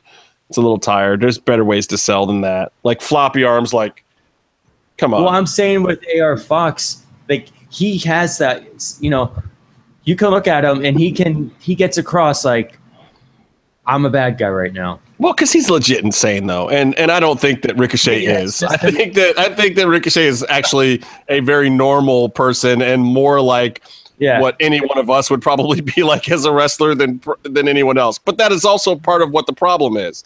No, because other than his abs and his flippy shit ability, he is a fairly normal guy. See, you guys, you guys would be normal guys if you were wrestlers. I think I'd be a pretty fucking weird. I, I'd basically be the ultimate warrior, personality wise. I, No. I would see I would see you probably more like Hugh Morrus, but I would ultimate, I'll take Ultimate Warrior. I would say you as mankind in the boiler room promos when he's ripping his own hair out, but I Oh, would, I could see that actually. I but could I would- actually really see of that. like the hair out of his head, you'd be ripping the hair off of your genitals. That that would be good. It would be like you know manscaping. It would be updating it for the the new millennium. The millennials would be into it. Yeah. Yeah. I think honestly, I'd be a cross between uh, Cornette and Jerry Lynn. I think you would be Jerry Flynn in that case because Yeah. Jerry he almost has Jerry Lynn's name, but he's a redneck like Jim Cornette, so he's Jerry Flynn. So that yeah, I didn't necessarily mean with the redneck part. I meant more, more the like boisterously out of control, out of nowhere, and then saying things that he completely regrets later, but having to stick to them. That was more what I meant with Cornette. But yeah, I get what you're saying. He- uh, come on, Jerry Flynn was great. He was the master of the block. Remember when he had his own boiler room brawl matches? Jerry Flynn had the like a spin kick that made him look so like so uh, so uh, I don't know like you didn't see it ever. And he wore kick pads outside of baggy pants, like they were tucked into his kick pads, and then he was Yeah. barefoot. Yeah, and he was like a big karate master, but he was his redneck with a mullet, and he did one spin kick. Hey, Mr. Krabs, if you really want a uh, Matanza mask, I think I know where you can get one. Hit me up. I But you're gonna one. have to pay for it. You're gonna have to pay a lot for it. Yeah. like at, at least six bills. So, but I know where you can get a good one. Um. Anyway, and he means hundred dollar bills, not dollar bills. Yeah, no. Um. So let's talk about this first match and or lack thereof. Biggest problem with this being a a quick match and a DQ is uh not enough Cobra Moon. Just gonna throw that out there. Not enough Cobra Moon because Pindar versus Cage is up first. Um. What did you guys think? Because you guys were there for this. And this was like, you know, no one really knew what the deal was with this gauntlet, but I heard about this from you guys. Like, Cage has this fucking glove and blah, blah, blah. Like, I, I got an earful about this match the next day. So I want to know what you guys' thoughts on this whole thing were. I um I thought it was a ripoff of the Zorro angle in AAA, which I don't think it intentionally is. I think it, it's just because I watched a lot of AAA. Um, I I was just you know live. I was just stoked that I was right about the glove controlling his mind. That's really Yeah, all. so, I, I mean, he basically loses his shit here and Yeah, won't take the glove off, squashes Pindar, squashes Borden, Mr. PhD. yeah. All respect to Justin. All To me. Respect to Justin. No, no, all respect to Justin Borden the ref, the smartest ref you're probably gonna ever see. I don't, if he's so smart, I don't know why he's in the wrestling industry though. But um, and he's also he's last time I saw him, he looked like he was you know Smart. really getting into shape and looking you know real healthy, real good. He seems to be doing really well for himself. Um, I'll respect him. I was absolutely thrilled to see Cage murder him in a ring. That was really great to see. Five star match. But so let's talk about the implications of this. This means that Pindar is moving on. Uh, I don't really see a world in where, as great as Steve Payne, the man behind the mask, is, where they're giving him a top level push. Um, so basically, this is a way to weed out a guy who is clearly a top level contender in Cage that is not going to get the push right here. So who did Yeah, you Cage don't want- piss off? You don't want him to. You don't want him to. He can't take any losses right now. Got the glove. That's like a belt that you wear on your hand. No, no, But I, I agree. He got like he got another gimmick. He's getting his uh, top mid card or close to top of the card push by having the glove.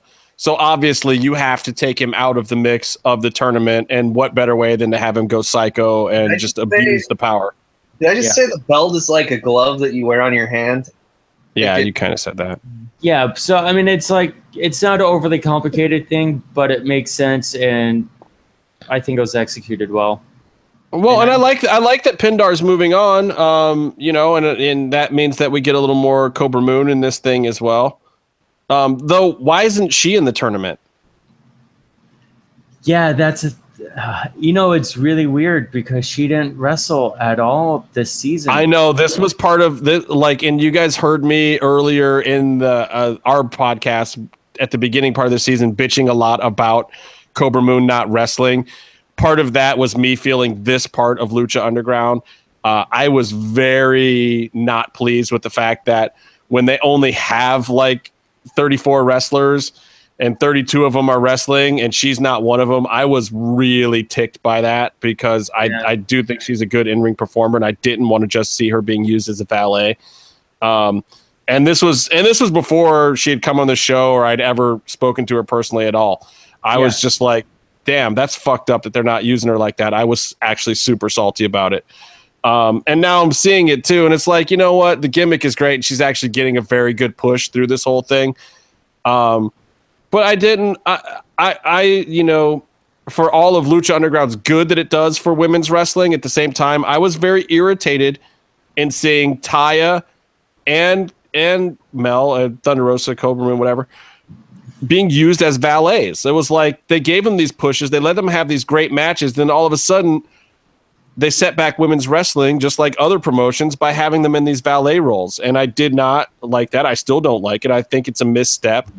Um and and one of the few rare missteps for Lucha Underground. And they've corrected it to a certain extent. And I believe that going forward and seeing what the WWE has done, like given this stuff was taped over a year ago, I don't think it'll be like that in the future. I think Lucha Underground has learned from mistakes like um, giving Sexy Star the belt for only one week. I don't think they would ever make that mistake ever again. If they ever put a strap, Never give her the belt at all. That's, well, and I get I get that you don't like her, but at the same time, I'm just talking about the the the women's revolution in wrestling movement. yeah. yeah. If they ever put a the, uh, the main belt on a woman again, I guarantee it won't be for one week. I don't No, think DJ you know will ever do that again. If it's any of the other girls that actually can work, which is every other female performer in the company, um, except for Brenda because she's not trained, Yeah. and um, not Melissa, and maybe not Black Lotus. Uh, just mm, Well, Basically, you're saying Mariposa, Thunder Rosa, or Taya. Honestly, or, or out- Evie, or Evie. or Eve. Yes, thank you. Yeah. If she- Honestly, of of those four, I want them to put it on Taya at some point in time.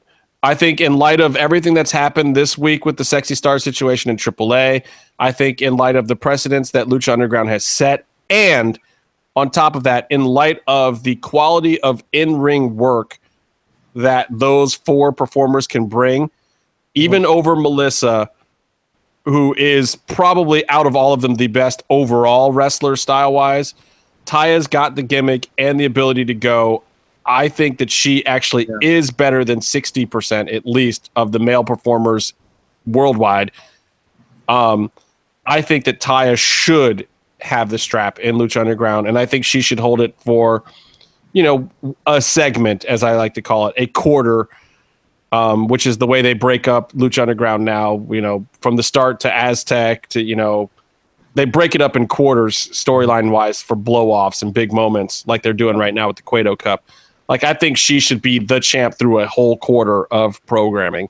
her in Lucha feud with Underground. Mundo for the belt would be fun. Like That would be amazing. fucking hated each other and started. Yeah, that There's so much there, and they also they also have the group. It would keep Worldwide Underground at the top of the card, you know, and they they're they should be push pushing a lot of merch too. And I do, and I think it would also uh, uh, more so even than Mundo. I think it would actually please Latino fans. Like I think that you know, as much as Sexy Star feels like the right choice, uh, she wasn't for purely because of her work rate. For all the other reasons, like Sexy Star was a great choice. The one reason why Casey can't stand it and why a lot of people had an issue with it is she is not the best worker of all those girls in Lucha Underground you know, I think Thunder Rosa's a better worker than Sexy Star and has literally half the experience. I'd Um, say I'd say one fourth of the experience, and she's a better worker. Mar- yes. Mariposa, I I wish she was over at the, the Performance Center for WWE training those girls. Like she is the level of wrestler that should be teaching people how to wrestler wrestle and be entertaining. Uh, Taya is clearly uh, top of the card status and ability and performance and presence and overness with the crowd. Like, make it happen. Um, Yeah. All right, so let's move on to the next match. That was a, uh, a, DQ and squash altogether, which I love. And Mr. PhD Justin Borden caught some hell. Um. Dante Fox versus Son of Havoc. So here's the thing, guys. We've been talking about it forever. When we first started talking about Dante Fox on the show, was actually shortly after this taping. I had already seen Dante Fox a couple times. I think this Byron wasn't this one of your first times really seeing Dante? Yeah, I think. Yeah, I remember that um, you guys were talking about Dante Fox. And yeah, like, and I think it, "Wow," and I think it was like, after this weekend when you saw him finally too that we came back and on the show it was like spoiler or no spoiler we have to start talking about this guy because he is Yeah. part of why we are loving Lucha Underground. And at the time we were talking a lot about Killshot because when we were seeing Dante live, Killshot was starting to come to the forefront on TV and we knew they were going to have an angle. So we put Yeah. a lot of our love for Dante into Killshot on the podcast. And this is this is a complete shoot, guys. Um, and I still love Shane. I still think Shane's a great performer, but no bullshit. I'm going to say it right here, right now. Uh, Dante's the fucking shit. Yeah. AR Fox, Dante Fox, whatever the fuck you want to call him, Aaron.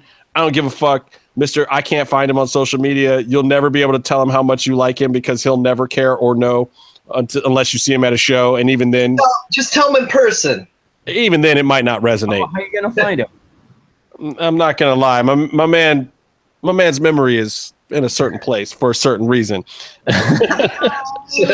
so, but legit was right after this match took place in real life when we started talking about him on this show, and you guys just gotta know, you gotta understand. He is the next level of this shit. He should have been having surgeries after this match and and many other of his matches and his CZW stuff. Go back and watch it. I love this match because he gets in the Lo Mein Pain as the fucking finisher. Finally, I don't think he had done that in Lucha Underground yet. Um, and this is his his regular finisher on the Indies and other shows and in CZW forever, where he does the uh, the the flip bump off the ropes with the uh, I don't even know what it is. It's what what what is that move when you're standing, Casey? Oh God. I don't know. I'm drawing a blank because Fire Pro gives weird names to everything. Yeah, and you've been playing the shit out of that. oh yeah, I, I think I I think I've got like 30 hours into it in like Well, a fucking week. I mean, it's a genius move where he jumps up over the rope and he kind of butt flips and flips the guy over with him. It's it's his standard finisher, and you know he was using the whatever Dante driver thing in previous episodes, which is not even half as dope. Yeah. So I was stoked for this move uh, move to show that he wins matches this way. this might be the only time it ever wins a match in Lucha Underground. he calls it the fox catcher. That's what he calls it. But that was I thought the fox catcher last week was that pile driver thing that he does. Fuck, was it? Oh God, I can't remember. So I don't know what they called this this week, and I was barely paying attention on the See, commentary. the thing is, don't pay attention to what Matt Striker calls anything. Pay attention to what everyone else calls things. oh man, you are you are brewing a, a serious battle between you and Matt one of these days Oh. with the oh. name game. You're gonna keep fucking I'm with them. sorry. Do you think a guy can beat me that's called the fucking Penna Driver three different moves? Yeah, I don't know. He's this goddamn school teacher, man. You never know what he's capable You know of. what? You know what, Justin? I got an orientation to become a substitute on Monday. So there. Oh, it's gonna be teacher versus teacher in the temple parking lot if season four ever gets Ooh. greenlit. The, Fucking the right. professor Lucha Gringo, El Profesora. Oh, El Profesor. That's God dang. That's what you should change it. Fuck Lucha Gringo. It's El Profesor. You know what? I I legally can teach college on a university level. I am an MFA, which is a terminal degree in my field of screenwriting. It's not working out for you. Fucking great. Shut up. He's on this podcast. It's working out great for him. Got him all the way here. Well, at least all your audio degrees, Justin, Stop. keep us on the air. They're so worth it. I that's right. I can tell you what the Fletcher Munson curve is and how it works, damn it. And if anybody understands that, you're a geek. Um It's about murder she wrote, right? no, uh-uh. Oh, C4. Jessica No. Fletcher Munson. Nope, It's a C4. not. It's a C it's so it's a sitting it's a springboard C a seated springboard C4 off the ropes. What is it? Uh, I mean, when Rey does a moonsault, or when RVD does a similar type of thing, they call it a split leg moonsault. Right. So it's basically a split legged C4. But maybe Yeah. he doesn't split leg it though. But it's the same like physics. I'd Right. say more springboard. Yeah, it's not split legged because split legged's around the the turnbuckles. And anyway, it's super fucking dope. And AR Fox is ridiculous. Like, oh, and his dive over the ring post? What what what, what was what you don't do that? Right. On he his almost dove out to the parking lot. What was he And- thinking? And he didn't look like he was trying. he landed Oh. on his feet.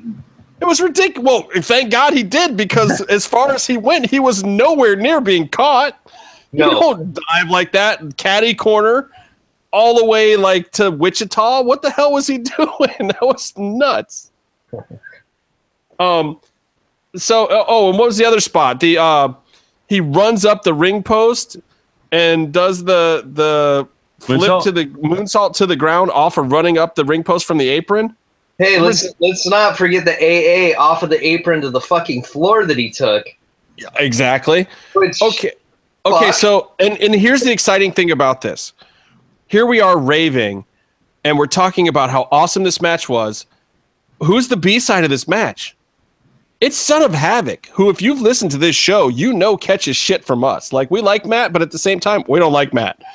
So, I, I more hate his fans and the current angle that he's in. well, but here's what I'm going to say, and I'm going to say this about the next match we're going to talk about too.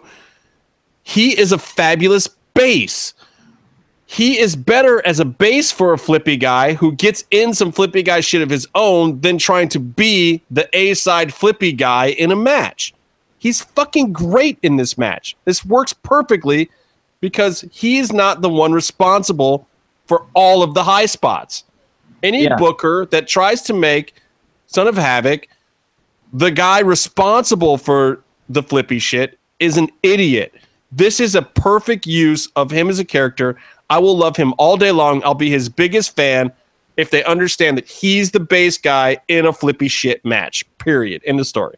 And no one's gonna see that because he's fucking little. That's his problem. But he's good at it. He's got the strength and power to pull it off. And then it gives him time to set up his spots, his springboard shoulder bounce back thing and and and his Yeah. cool spots because he's got a couple of cool spots. But if you're expecting him to string together four or five of those to be the high spot guy in a flippy shit guy match, you're wrong. He can't do it.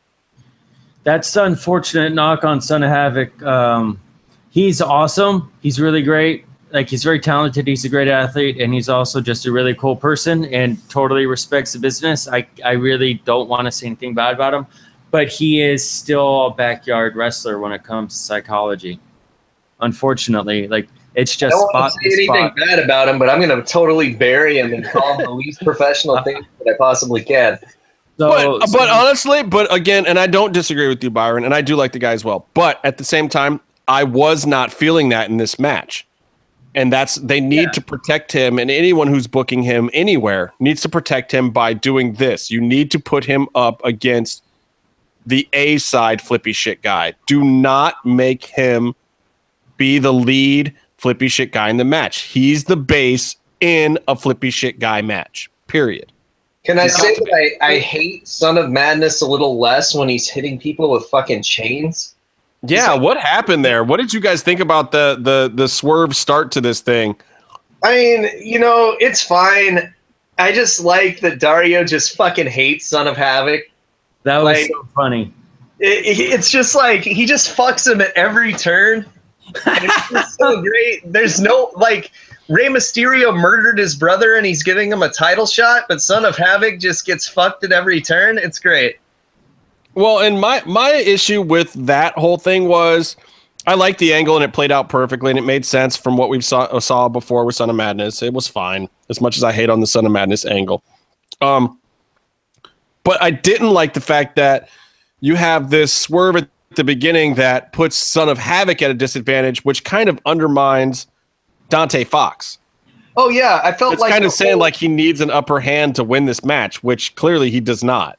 No, and that kind of sucks, and it did take away from his win.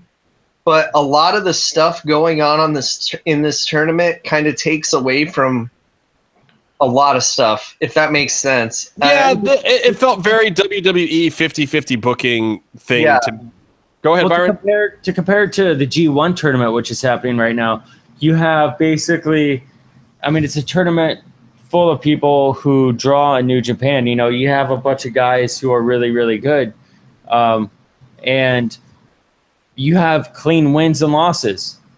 And I was watching some of that today, and when you have a match, and it's a good match, and you have the fighting spirit and all the stuff that that, that they put on, and they all they put on a good effort, and then one person wins a clean match. They both don't look. They both look good out of it, you know. And what do you think about um about But- Tanahashi? The way they kind of protected him losing to Zack I Sabre. saw. Well, I saw only the first night, I believe, and some tag matches on the second one. I thought. I mean, to get into it, I thought Tanahashi and Zack Sabre Jr. because Tanahashi's needed uh, surgery on his arm for forever, and he there's I just don't see him doing it till after Wrestle Kingdom because it's gonna be it's he can't take him off that card. So do you But, think um, he's the dude that just loses every match in the tournament? Because you know how there's like always one dude that just loses every fucking match. I don't know, but I think that his loss to Zack Sabre Jr. was perfect. Like it was obvious. It was just obvious to put them together. Zack Sabre Jr. looked great, um, and it looked believable. Like this is a time when you could see Zack Sabre Jr. beating Tanahashi. But, Yeah. But uh, and but that was a that was a tap out, and also like these guys tap out, which is a, a very protected finish. Like you you don't want to tap out in a match because it makes you look even more weak than a pinfall, unless it's a it's a good match where you put a good effort in and it has a story, and it's kind of cheap on this tournament, Lucha Underground, where now we have two tournament matches. One of them is a non-finish because the guy went crazy, and then now in this one, like it's already oh Dante Fox is going to win, and also it's not that bad. Son of Son of Havoc got knocked out before the fight, so he won't look that weak, and Dante Fox should win. And it's almost weird that it took him so long to beat a guy who already was beat in the stands. Like right, and almost almost lose a couple times. And I, I get, I get that you need to. Ha- I get that there are storylines going on. Like Cage has a storyline. Get him out of the tournament. Have him in it for a minute, right? But get him out because he he doesn't need it. He's doing his own thing. Get Son of Havoc out of the tournament because he has his own thing going on. You don't. He's taking up someone else's spot who just needs a reason to be on TV. I like But the whole it's- tournament thing though, honestly. Like uh, the the the writing and the idea of this going for a longer season episode number wise, this feels like the right thing to me. I like how they're kind of weaving the stories in and out. I gave DJ and Roach props on on the Twitters about it this week because I think they deserve it. Like it's not perfect. Like uh, you know, I, I shit on Son of Madness, but how many matches is that out of all of them in this scenario? Like this is so much far and above what the other wrestling promotions have done to me. Like, yes, G1 manages to do this, but how much time do they have to take to do it? Like, and, and is it even as successful as this? Do they build the same kind of storylines that Lucha Underground is mm. getting when they do it? I would just prefer to have the storyline. If I'm going to be nitpicky, I would have the storyline after the match. Although I know it heightens the drama to have it beforehand, I just would like to see a straight up fight between Son of Havoc and Dante Fox. Well, and may, maybe, but also you're talking about an entire 40 episodes of this thing written by two guys, basically, two and a half. Yeah. If you include maybe some help from EB Dub and maybe some help from Stolman. But really, DJ and Roach, come on. Like, what they're pulling can I off with you this about your math? storyline wise in the middle of what they're trying to do with this whole season, I, I find this to be high level wrestling writing at this Yeah. at this juncture. Can I ask you about your math when you say two and a half guys? Do you add a third person for EV Dub, but take a half person off for Stolman?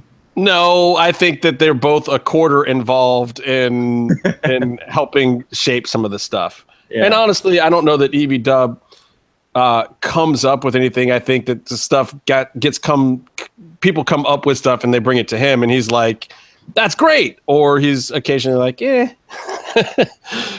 I don't know that he's ever uh, sent one back and been like, "Guys, that sucks," or Um, I'm pretty sure he has, and I can think of exactly which one it was. which one? Oh yeah, well, some of the dark stuff that they've tested out. What the pirate thing?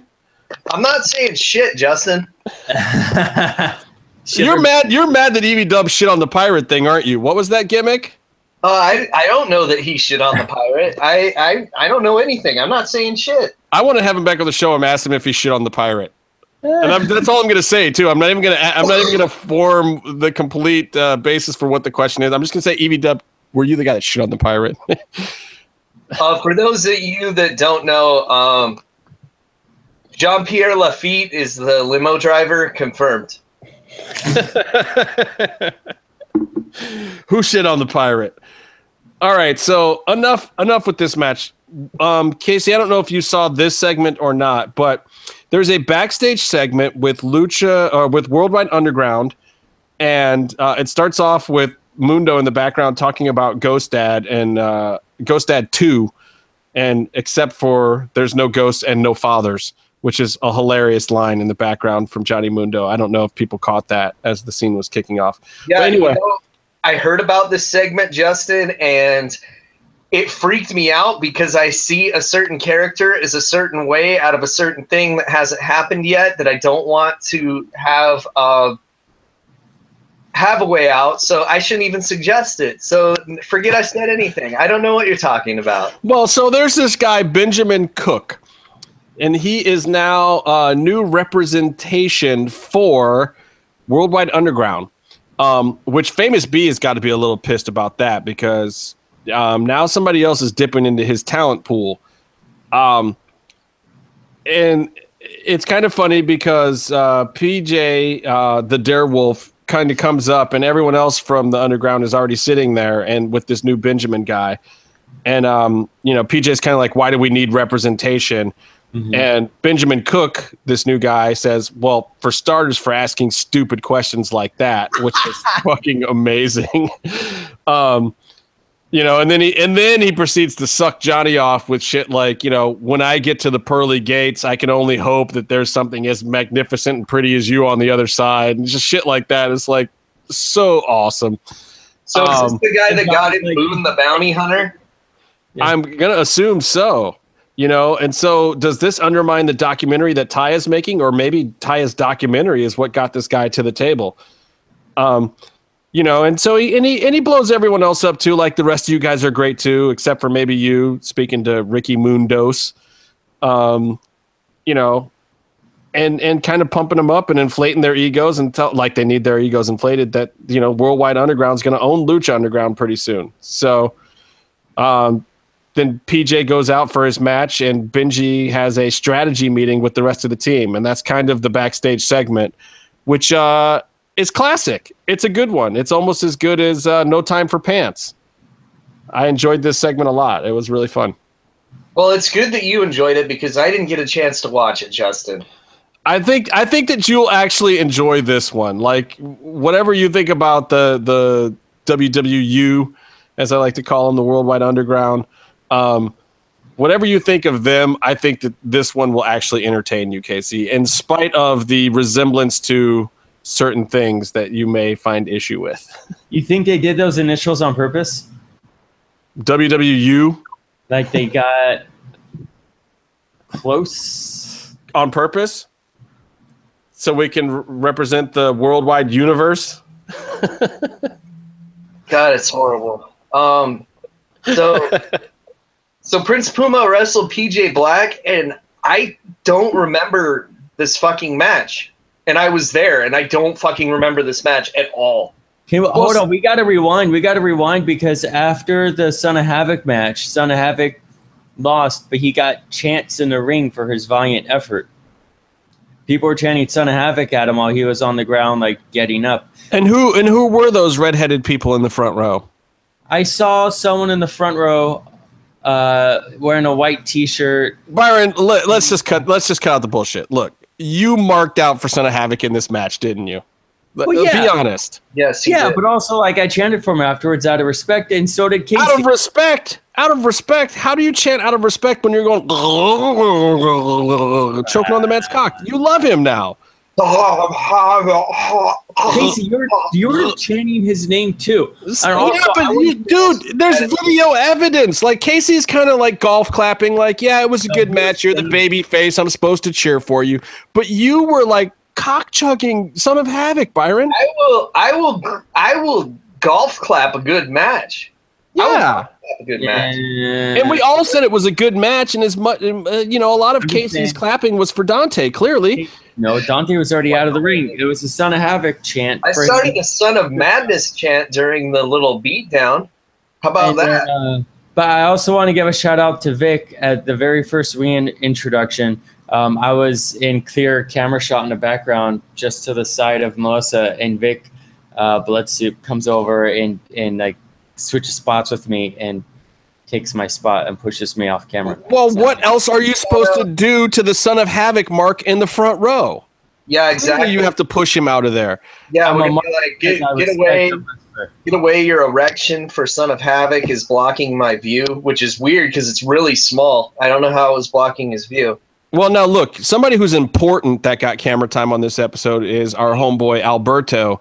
Yes. Um, and he's in the chat room saying that Zack Sabre Jr. versus Daga at the crash was the super dopeness. Um, I don't know if you heard me last week, but I am not the biggest Zack Sabre Jr. fan. I, it's not that I don't think he's a good worker. It's that I, I find him not to be believable. There's something about him as a wrestler that I have a slight issue with. And I'm trying to get over too, because I really want to like him. Daga, however, is the shit. I love Daga. Yeah. Um, you, you, just don't like Zack Sabre Jr. because he looks like he belongs on the fucking Inbetweeners. Is like the kid that's too nerdy to be part of the real cast. Yeah, is- well, uh, yeah, a little bit of that. Yeah. no, I mean, look, you know what it is? I saw some little kids watching a Zack Sabre Jr. match, and they were like, "Yeah, when's the wrestler come out?" It's like you know, as much as people want to hate on Vince, some of what Vince does it either has programmed all of us and maybe that's what I need to break to like Zack Sabre Jr. or yes. or he's just right that when we're talking about even hypothetically two guys fighting, we want them to look like two guys who sh- could be fighting. You know, Justin, that's that's in your case. You just got to watch some of the videos I send you. Then you won't think someone's a wrestler unless they're wearing a Freddy mask or I don't know. It's a little bit the issue I'm having with Finn Balor right now too. Like I want Finn Balor to be the Universal Champion, but when you've got a guy like Brock Lesnar who you know legit can beat people up, like does it make sense to have a guy like Finn Balor be no. the Universal Champion? I do not buy Finn Balor beating Brock Lesnar at all. well, I'm not even talking about them facing off with each other. I'm just talking about if Finn is the champion. Like he was the universal champion for a hot second, literally a second. Mm-hmm. And it's like, I don't know if I believe that that guy should be the champion in a world where there's a Brock Lesnar in the same division as him. Okay, just remember you said that when you said you were okay with Sexy Star winning the title and not Pentagon. Just remember that. Just remember that. Yeah, but she's got boobs and Finn doesn't. All right, I'm moving on. He so can, we can buy him some. Well, and they might work, old Fergal. Old Fergal Tats there. yes, I said Fergal Tats. Horrible, racist. All the way around. There's, there's something wrong with every part of that, Byron. Um, Anyway, so this is another match where I'm going to say the same thing about Puma Dark versus, and I'm calling him Puma Dark. Damn it, I don't care what anyone says because I like that better than Prince Puma. No one else needs to be a prince or king or reina or any of that. I think the revolution of the kings and queens has come to a fucking end after this tie of bullshit. Fucking fucking hashtag King Sid, baby. Stop it. Even King Sid. Fuck fuck everyone named King anything. No more kings, no more queens, no more nothing. If Taya can't be the queen of queens, then no one gets to be royalty anymore. That's my You know, take on it. Basically, what we're saying is that she has to break off her engagement to Johnny Mundo and marry Sid, and those would be some very interesting looking babies. Very strong jaws. That's all I'm going to say. Very strong jaws. Um, so Puma Dark versus PJ Black. This is another match where they got it right. PJ is a guy who should be basing for other guys. This match is really, really good and really, really strong. And we said basing, not base jumping. No, not base jumping. He definitely need, shouldn't No. be doing that anymore. Nope. Uh, No. PJ, gotta calm it down. not good for the longevity of your career, brother. Um, PJ's great in this match, and this is probably of all the stuff he's done in any promotion, one of Mhm. my favorite matches of his. Um, he makes Puma look good. He helps the Puma tweener angle get over, even though he's a heel. Um, he bases perfectly for it. All of Puma's shit looks super fucking good against him. Uh, I'm a little salty that PJ wasn't able to do this for Sexy Star because he looked like he phoned phoned it in that day. But something about this match lit a fire under his ass, and he brought it. And then his high spots looked fucking great. This is just a match that worked on every level. Didn't have to be anything extreme. We're not at the finals yet. You know, played the storyline out well, and the wrestling was phenomenal. And and chain wrestling, Yeah. fucking chain wrestling from Ricochet, and it worked. I don't know who Ricochet is. Trevor Uh, not helping. Prince, Not helping. the artist formerly known as Prince. That's going to be his gimmick in WWE. He's going to be the artist formerly known as Prince Puma. He should. I mean, he's got a little bit of that that that you know Prince stash and that ow kind of. Eh, WCW already did it. He does have a very similar voice and mannerisms to Prince. He does. He does. Um, He does. He's a little bit taller. I- I'll give him credit for that. He's a little I bit taller. guys, I really, I really want to not have to get into wrestlers who kind of act like the, the say like, you're not a fan of uh, of the artist formerly known as Prince Iaukea in WWE. That's one thing, all right. That's one thing. That's Vince Russo idea, and you can sweep that under the rug as a bad idea. Oh no, no. Vince does not have bad ideas. The Rock. Like But- they gave him the TV title and had him beat Regal. That's good stuff, Byron. That's good stuff. I don't. But what what I what I re- I don't know if you guys are familiar with what's happening in NXT. No, They actually have a guy. fuck the revival. they, They're not they even have, in NXT anymore. I know, I know. They have a guy actually doing a Prince act in his top in his finish is a top rope elbow drop. And I'm not saying he's not an athlete and he's not talented for the level of you know experience he's at, but it just I don't need to see some guy pretending to be Prince on my TV. There's only So you're saying you're not a fan of Prince Puma? no. I like Prince Puma Oh, oh. guy in NXT. You know, um, question for you, Byron. Why? If you if you uh, if you're a developmental company and you know how how WWE is about protecting finishers, are you gonna have some guy throw a half rate elbow off the top rope when you have Hojo on your roster now? Well, that's another thing. That's another. I mean, it's impressive. Hojo. Who's Hojo? You're talking about Kairi Sane? Yeah, it's so karate insane. Yeah, it Vince Kairi Kairi. Not Kai Kai Irara, insane no. Well, we Show just lost one Japanese listener. Thanks, Justin. I'm I'm doing Vince's impression of her new name. What do they call her? What do they what? Do you remember? Kyle Roddy insane. That's great. I will never forget this. uh, how um, Vince McMahon was first convinced to hire an Asian female wrestler. Uh, Blowjob? no, it was. Kind of. Kind this of. was this was the story of how uh, China doesn't count.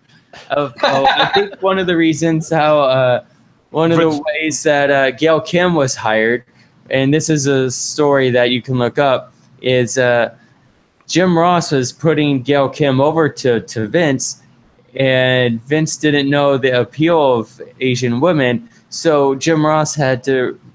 Uh, had to had to tell him that Asian porn was very popular. You, you know, I wonder what that conversation sounded like, Byron. What did it sound like, Casey? I'm not gonna fucking do it. I'm not a clown. Come on. I'll do Vince if you do JR. No, I can do both. I can do both. Uh, well, pal, uh, what what what do you got uh, coming up from the developmental? Huh? Huh? Do they puke? Huh? Ah. what? It- I guess You it, get a little sick there, pal. Well, well, Vince, uh, we we have Gail Kim. Why does she have two first names, pal? Huh? Huh? Well, well, well, Vince, she's Asian. Ah, you mean Oriental? two first names. No, Vince, we can't call them that anymore. And I and I have it on good authority. Uh, wink, wink. That they're very popular in pornos. You know, like Val Venis. Well, uh, I'm a big fan of Val's work, uh, uh, especially his uh, his pre-match promos. Uh, Val, I don't know, dude. I'm fucking tired. I can't think of it. The one- Why'd you stop? this is the best thing that's ever happened to MMM show. Are you kidding me? Everyone Oh. knows that it's just gonna devolve into Vince yelling at Jr. to take his panties off if he's sorry. If they've ever heard any my Jim, my Vince McMahon impressions, it always ends with that. How's that go? take your panties off if you're sorry. I'm sorry, this is so entertaining to me. This is why I do the show, people. Whatever you do, huh, pal? You want to get on a helicopter, huh? Pal, want to get on a helicopter? Oh God. Oh God, we got from somehow we went from bitch ass Puma in his skinny jeans trying to buy Lucha Underground shirts at Hot Topic to Vince getting people's panties off again. Can we can we talk about Jim Ross's creepy hitting on women now on Twitter all the time? Because it's it's kind of creeping me out. It's really honestly amazing. It's kind of it's kind of a good thing, Casey. I kind of am have a renewed faith like look, you know, your wife dies and you're in the wrestling business and you keep working Yeah. you kind of should be an old pervert who really tries to uh, make moves on on younger women. So you want Jim Ross to become Jerry Lawler, is what you're saying? Nope, nope. Never want to hear the word puppies ever again in my life, even when there's someone is talking about an actual dog. Oh, speaking of which, I was listening to the Bruce Pitch, the Bruce Pritchard podcast. Great fucking show, so much better than ours. Brother Love?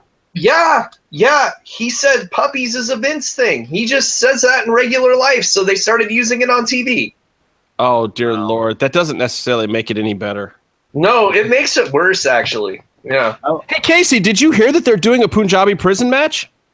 Fuck yeah. Was the Chamber of Horrors busy? I made that joke on Twitter and it popped DJ, so I wanted to say it again on here. Um, did, did you ever hear like the original story of the Punjabi prison match? They wanted No. it to be an exploding barbed wire match, and they got freaked out, and then this is what we got instead. They went with bamboo instead because that's so menacing. Over Yeah, I exploding barbed wire. I saw. I mean, that's the story Court Bauer told, and we know how accurate he is at all times. Yeah. So, um, yeah. So, I don't know that he's inaccurate. I mean, I only waited an extra month for Lucha Underground on Netflix. yeah, yeah. It was only a month. I saw a picture of the Punjabi prison match ring set up. I, you can't see in the ring. It's horrible. Well, have you guys ever seen the match? It's the most fucking convoluted rules Well, Like- yeah, it's like you have to tell them to open a door, and then Yeah. that door only stays open for 60 seconds, and then it's closed forever. Yeah, because like no one's gonna get out of there. Like we okay, we know you're gonna have one door open and not get out of it, and then eventually everyone's gonna get out of one of the doors. It's fine, and then you'll have to climb. you have to climb over this menacing 30 feet of bamboo It's like you shrouded can in climb over, climb over the other fucking wall with the doors in it, but you got to climb over the wall with the, without the doors. Look, it is definitely a spectacle looks wise, but if you think about it, who do we have in this match? Of all the guys that I could think of that this match might be interesting to contain, like Kevin Owens versus Shinsuke Nakamura in the Punjabi prison. That'd be freaking amazing.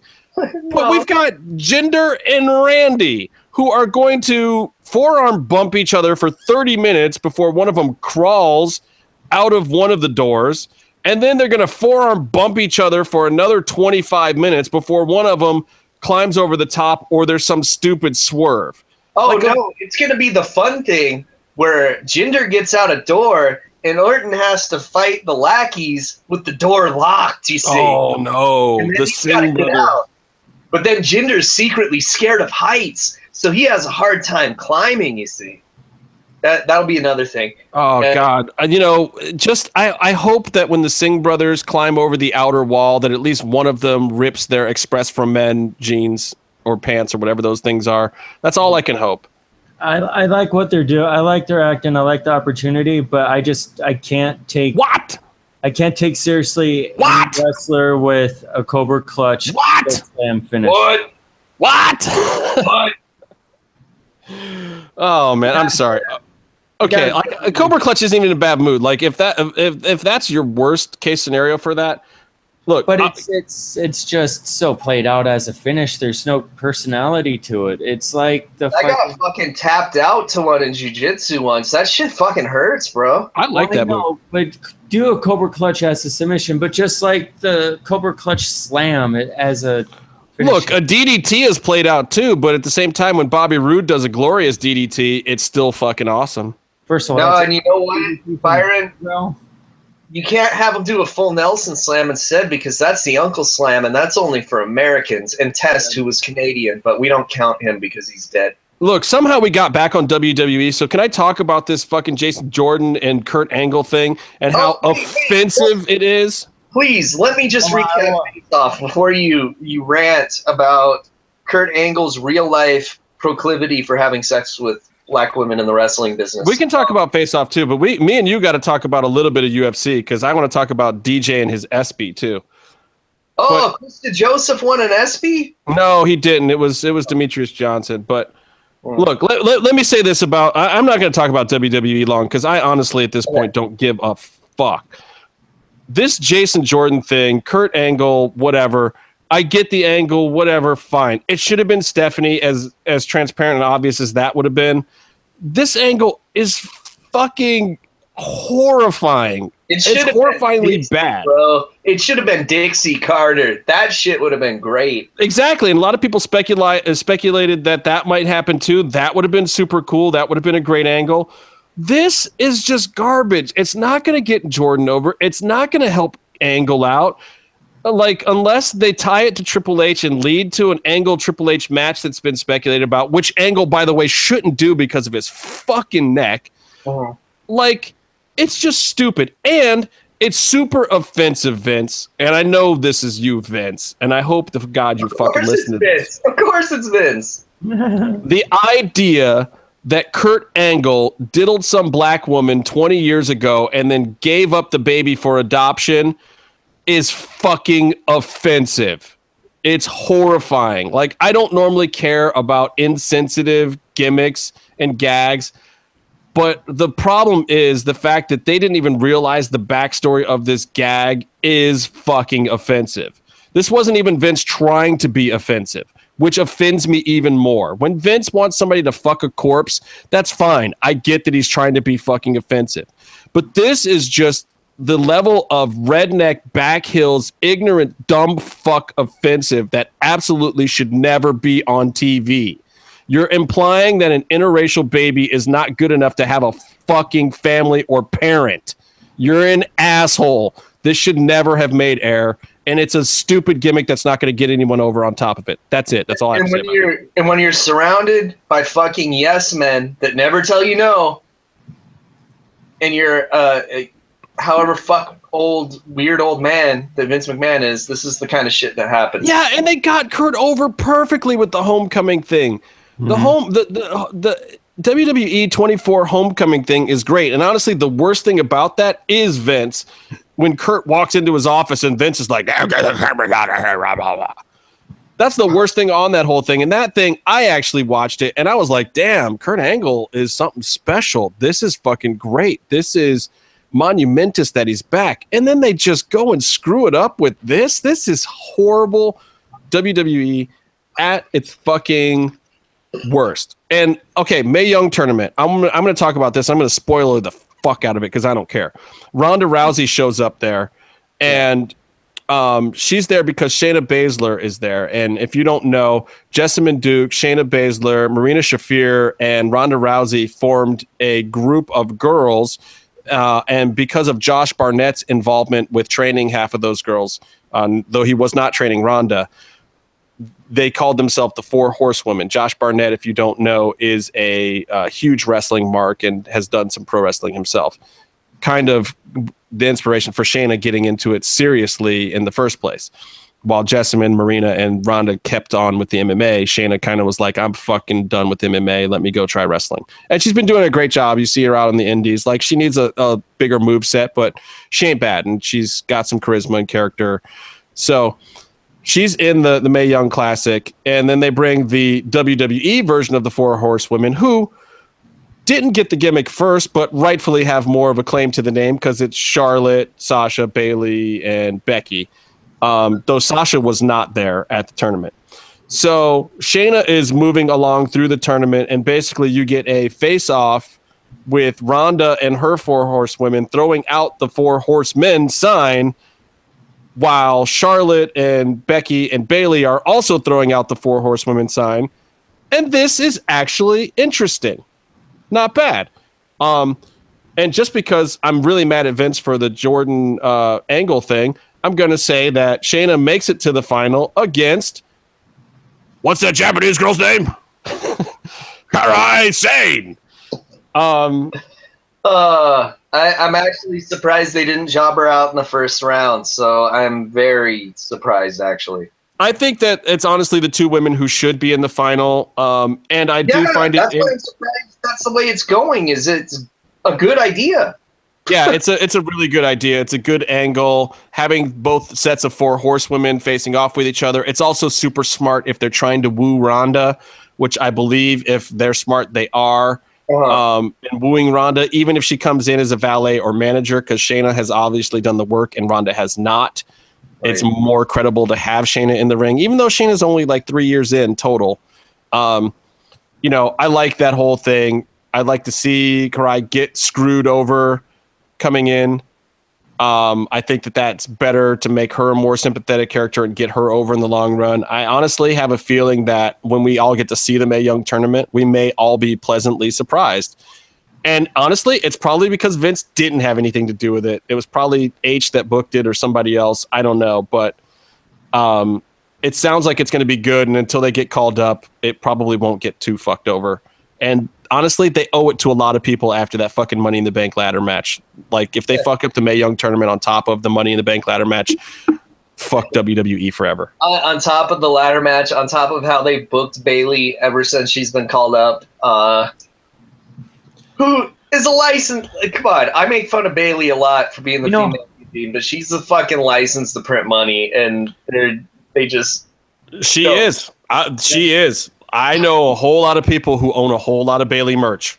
right. Like, something though to, to it is something to be said about the level of equality in WWE where they will butcher their top female stars just as much as they'll butcher their top male stars. Right, they fuck up with everyone equally. Yeah, they really do. But I mean, Bayley's a different story because honestly, you know, a lot of times when they see the merch moving, is when they try to give somebody an unnecessary push. I mean, look at Roman Reigns. Part of the reason why we're still dealing with that whole thing is because of the amount of merch he moves.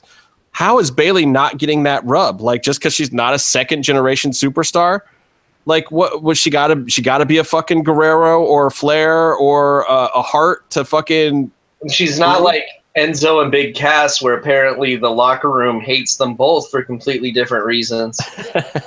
Cass is being the most entertaining because he's so pro Trump that everyone hates him, apparently. Yeah, which is funny because uh, you know before all that, everyone was talking about how he's such a good worker and how he protects everyone and how he's really a great guy to ride with and this, that, and the other thing. And now it's like he everyone hates him because he's a political dick.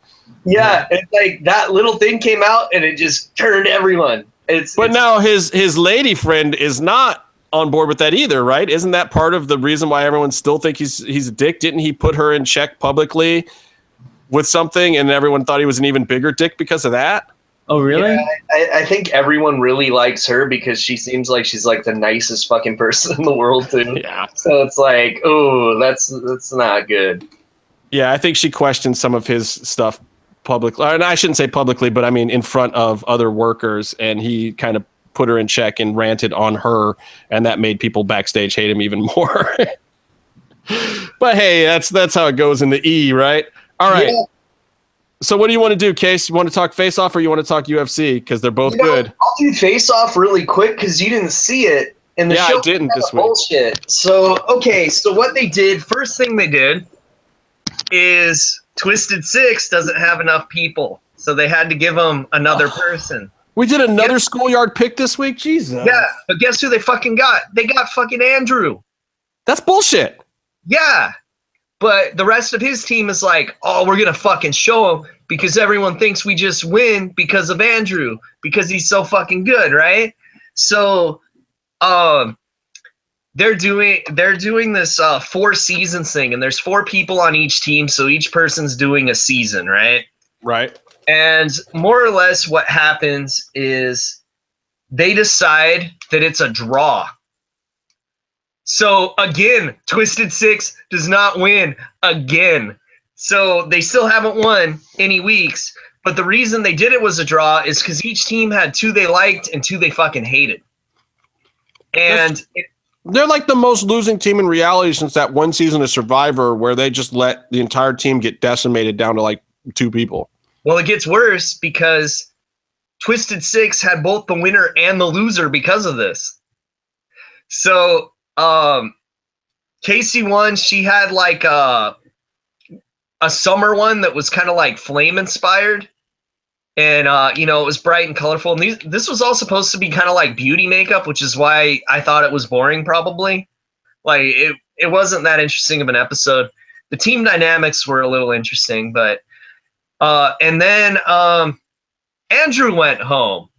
He completely fucked up, but he was been great every other week. But he went home because he did this. Uh, he did this snowman guy that ended up looking like. Uh, Was it really bad? Because I can't believe that Andrew went home. I'm actually Dude. surprised to hear that. it looked like um, the snow miser, but like Ouch. mixed with gold dust. It was. oh, Yeah. And I'm talking like, you know, 95 gold dust, not like knew how to do his makeup gold dust. oh, oh, that's you mean Terry Terry in the back helping him do makeup? Gold dust. Yeah.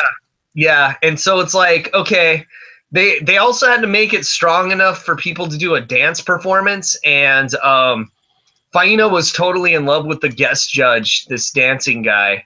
Like she was fangirling out and it was pretty hilarious. And like they kept like cutting it so it looked like they were giving each other little looks and stuff. It was pretty funny. But uh I do recommend watching this episode just so you can see how bad Andrew's makeup was, like uncharacteristically bad for him. Oh, for sure. I'm gonna watch it, but it's not up on the website either, is it? No, um, and you know the sci-fi. you're- we're basically saying this is the second week in a row for a technical fuck up for sci-fi with face off. Dude sums up with the sci-fi site. It wasn't taking my password to log in and i know i have the right password because it's the same one i used to get into time warner which works you know?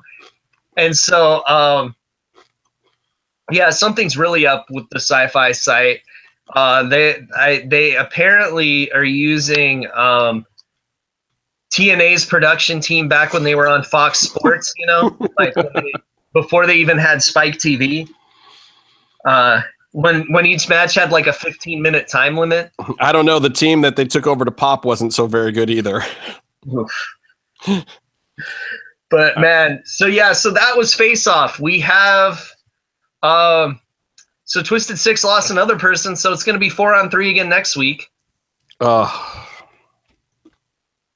Good times. That's that's hilarious. I got. I will watch this episode and we'll catch up because next time you see me and Casey together when we talk about Face Off, it'll probably be two episodes. Oh, that's right. Yeah, yeah. So we, yeah, we'll have more to talk about then, and plus, uh, Scare LA will be coming up, so I'll have some fun monster stuff to talk about too. Ooh, sweet. Oh, and by the way, Mr. Krabs, I feel like Asuka versus Hojo will not happen within the first two years of Hojo coming in. That's my opinion. I feel like they're gonna fuck you over, and you're not gonna get to see that. So, And by the time you see it, it's not going to mean anything, and you're not going to want to see it. Like, yeah, I mean, that's what it is. They have to find the two years to make you kill any anticipation or care for that match. yeah, That's got to happen first. because the only time they'll do it right is when it was like Wyatt family and the Shield, and then they only did it twice, and then broke up both teams. Yeah. So yeah, Um, so I'm going to talk a little bit about the important stuff in UFC, but before we get to that, the the not important stuff in UFC is the Ultimate Fighter.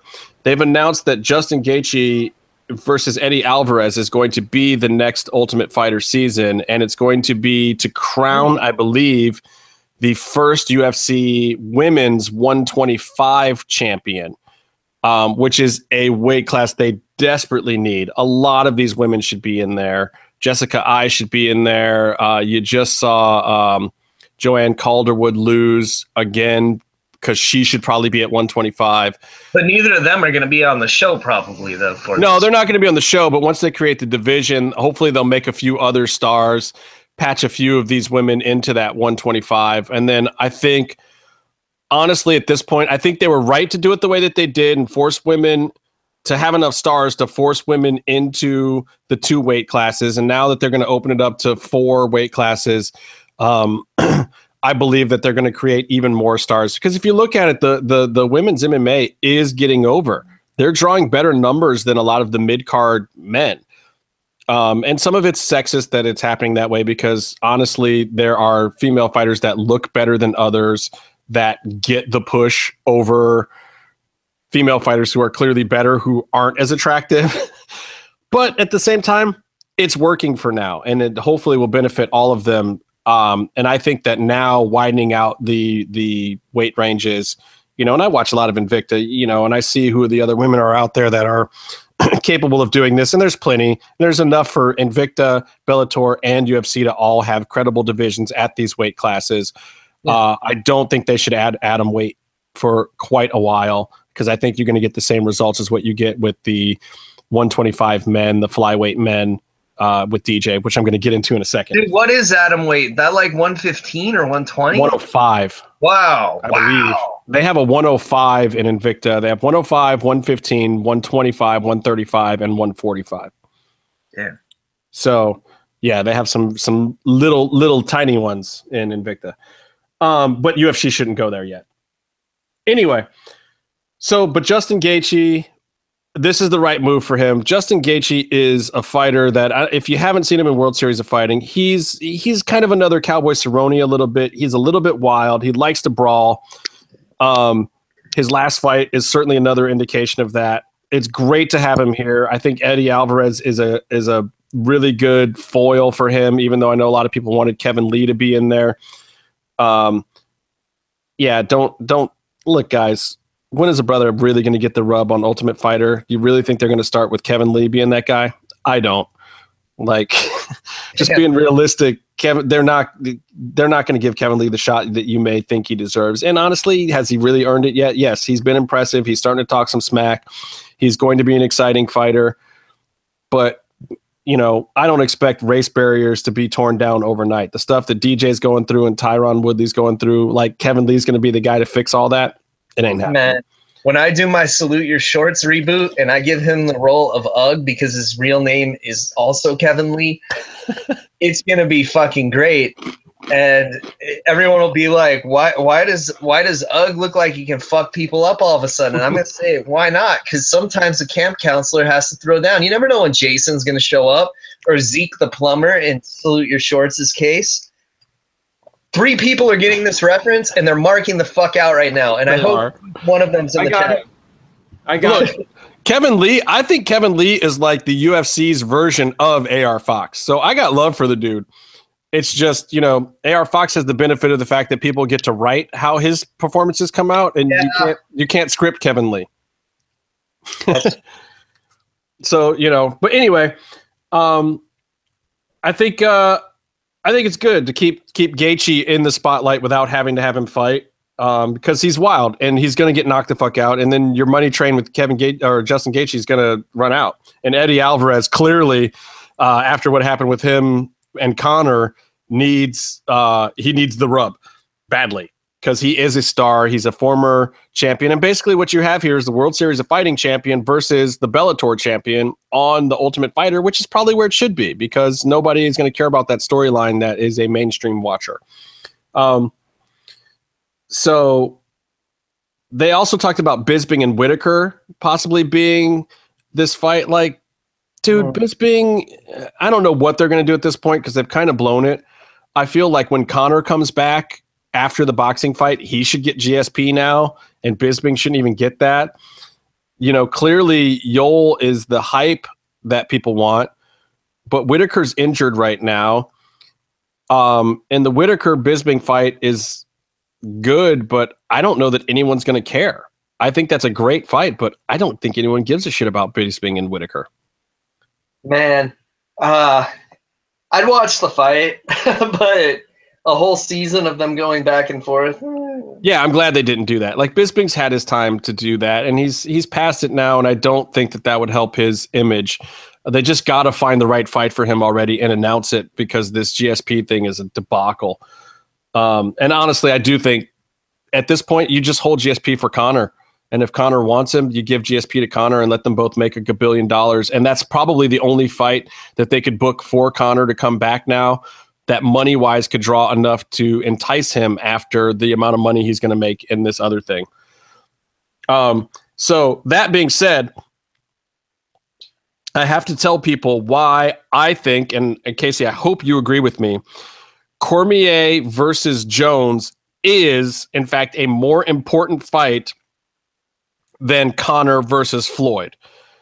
And the reason why I think that is because Cormier versus Jones, above just being two of the best in a division fighting each other, is going to determine the tone of the UFC for probably the next two or three years. Oh, the shit talk's gonna be awesome. Well, it already is. Like, look at their Twitters. It is it is out of control. Dude, and this the is picture of the towel was fucking great. Yeah, uh, like the stuff that Conor and Floyd are doing, and which some of which is theatrics. If you go and check out what's going on between Floyd and DC right now, it's not theatrics. They're doing it in front of 10 people. They're doing it in front of 10,000 people. They'll do it in front of 10 million. They don't care. It's fucking real. And this is this is what I want the UFC to look like for the next two or three years. Yeah, but here's the problem to me.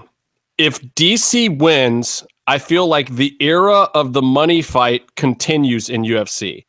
If Jones wins, I feel like you get a guy that people start to believe is a legitimate champion back on the top. You give him a little more of the Chuck Liddell, Matt Hughes kind of respect that you mhm. know country boys used to give UFC back in the day. Of we have this legitimate pound for pound Tyson esque champion in the UFC. And I think that's really what the UFC needs. Like, as much as Conor can pop a number, no one really believes that Conor's that guy. No one is running around screaming that Conor's the pound for pound best. The only other guy out there that anyone's saying is the pound for pound best is fucking DJ, who I'm still going to get to in a minute. Um, My que- I do have a question for you, Justin. yeah. What about option number three? What's that? Uh, Jones wins and then he pisses hot. Still keeps it alive. Yeah. but but maybe the but maybe the era of the money fight continues. Hmm. I mean, it, look, if anybody really wants to get back to the point where UFC can pop a number and keep people interested with the number one contender facing the best guy who's holding the belt, you need Jon Jones. Which It is ha- It has what to be every that. true fan should want to see happen. Maybe. I like the money fight thing too. I could see it going the other way, but if you get DC as a champion and you look at the rest of the light heavyweight division and you look at the numbers that he pulls and the kind of fan following that he has, it almost insists that for William Morris Endeavor to make their money back on what they put into UFC, that they have to stay in the era of the money fight. Right. Uh, see, I don't think DC's gonna win. I don't either. I like DC a lot more. I think he's fucking hilarious, and I like I like him being the heel. Well, see, you guys call him the heel. I just call him completely justified in everything that he does. But uh, You like heels everywhere though, but DC's a heel, man. the towel thing is great. And you know what, Jon Jones is taking the picture, say, saying that he's what like down to like uh, to like 195 or something now because he's pushing down on the towel. Fucking great.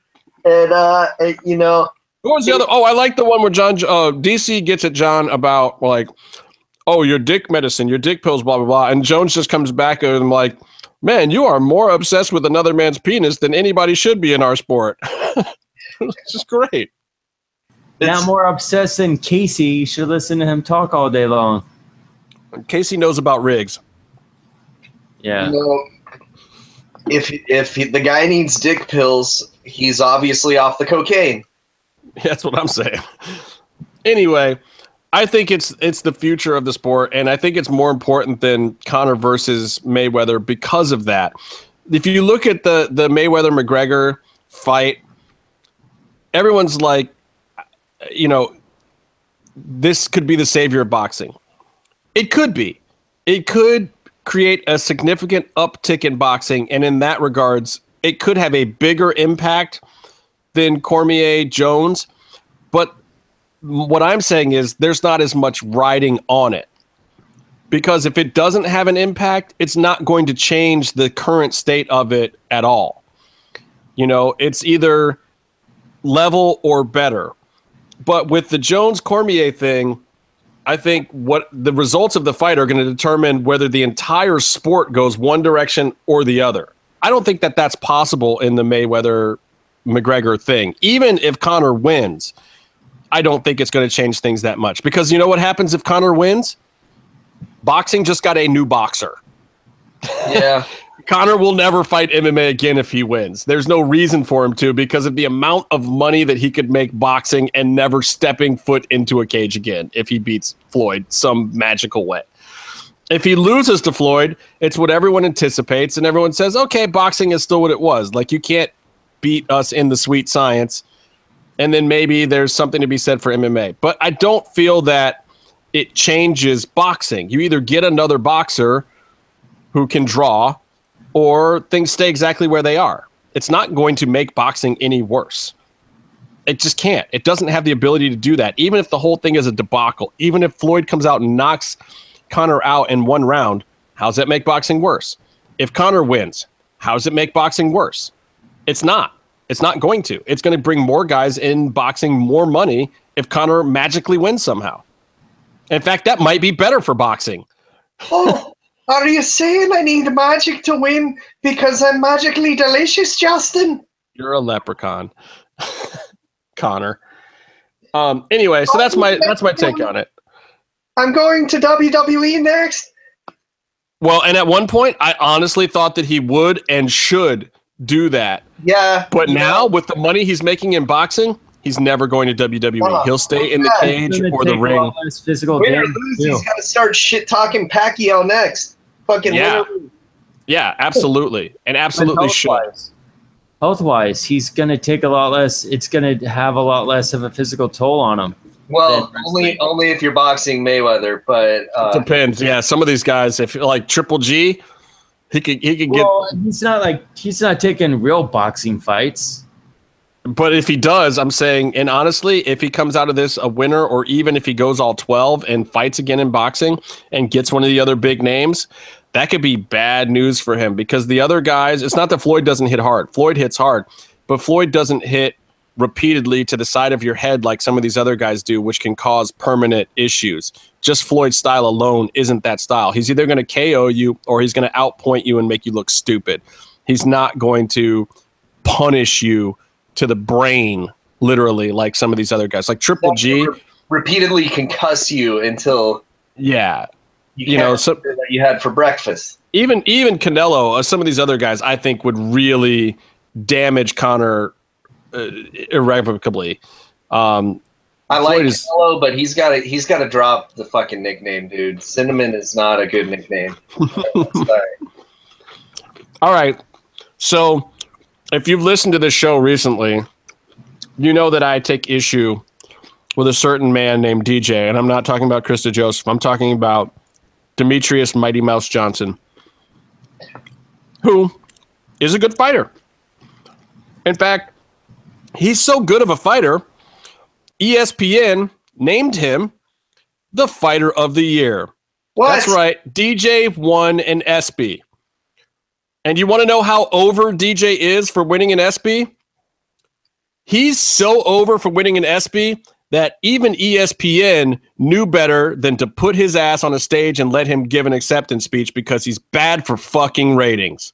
I thought you were gonna say he was so over for winning an ESPY, he got an extra ten Twitch viewers. Yeah, well, well, did he even get that? They didn't let it. They didn't even let him take the stage, and I love it because it shows once again, DJ. This is where you're at, bro. You are the best fighter in the world, and guess what? Nobody cares. Please make somebody care. Please get at me, bro. Say something. What gimmick do we give him, Justin? What's what's the gimmick that we got to give him? Well, okay, he started getting the gimmick on his own. First of all, he hired uh, Malki and Abe Kawa to be his managers and is finally not having Matt Hume be his fucking manager. Like, your coach shouldn't be your manager. Like, those guys who are still fighting and letting Greg Jackson be their manager, they're dumb too. You know, Duke Roufus, if he's your manager and your coach, you're dumb. Like, these guys are trained to teach you how to hit people, come up with fight strategies they shouldn't be telling you how to work the media or do interviews or how to hype a fight or how to get paid. DJ's not getting paid. He's not getting the respect. He's not getting the love. He's not getting the numbers because he hasn't had a manager and he somehow thinks that he can do it himself or that Matt Hume can fucking do it. You're a So- bunch of fucking punch drunk idiots if you think that that's the way to make money in the fight game. How would you say this manager uh, compares to the likes of Bobby the Brain Heenan or Mr. Fuji? Malki Kawa, he's like everybody's manager. He's like Jon Jones' manager. He's like Ferguson and and uh Conor or Khabib or something. Like he he manages a bunch of guys. We need like fucking visibility though. What are the state athletic commission restrictions on somebody standing in his corner and yelling in a megaphone like Jimmy Hart because he's available? No, that's what that should that should happen. Yeah. Like if you saw that at a DJ fight, wouldn't you actually maybe consider paying for him on pay per view?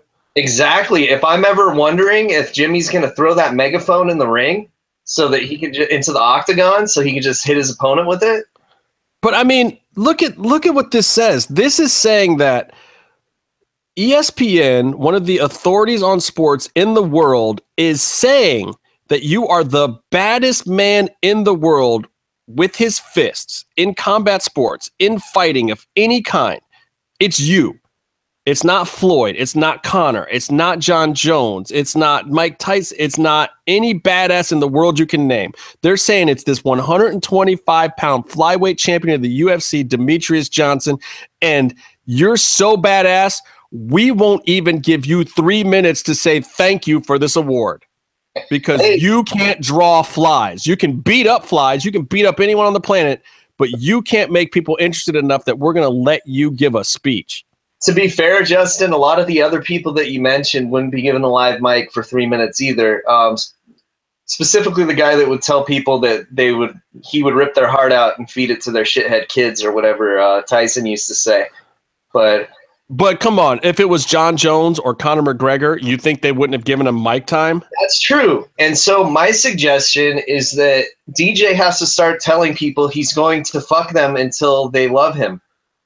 He's got to do something. He's got You to know- do something. You can't be the 125 pound black kid nerd on the internet fighting champion who is really, really good and have anyone believe or care about you.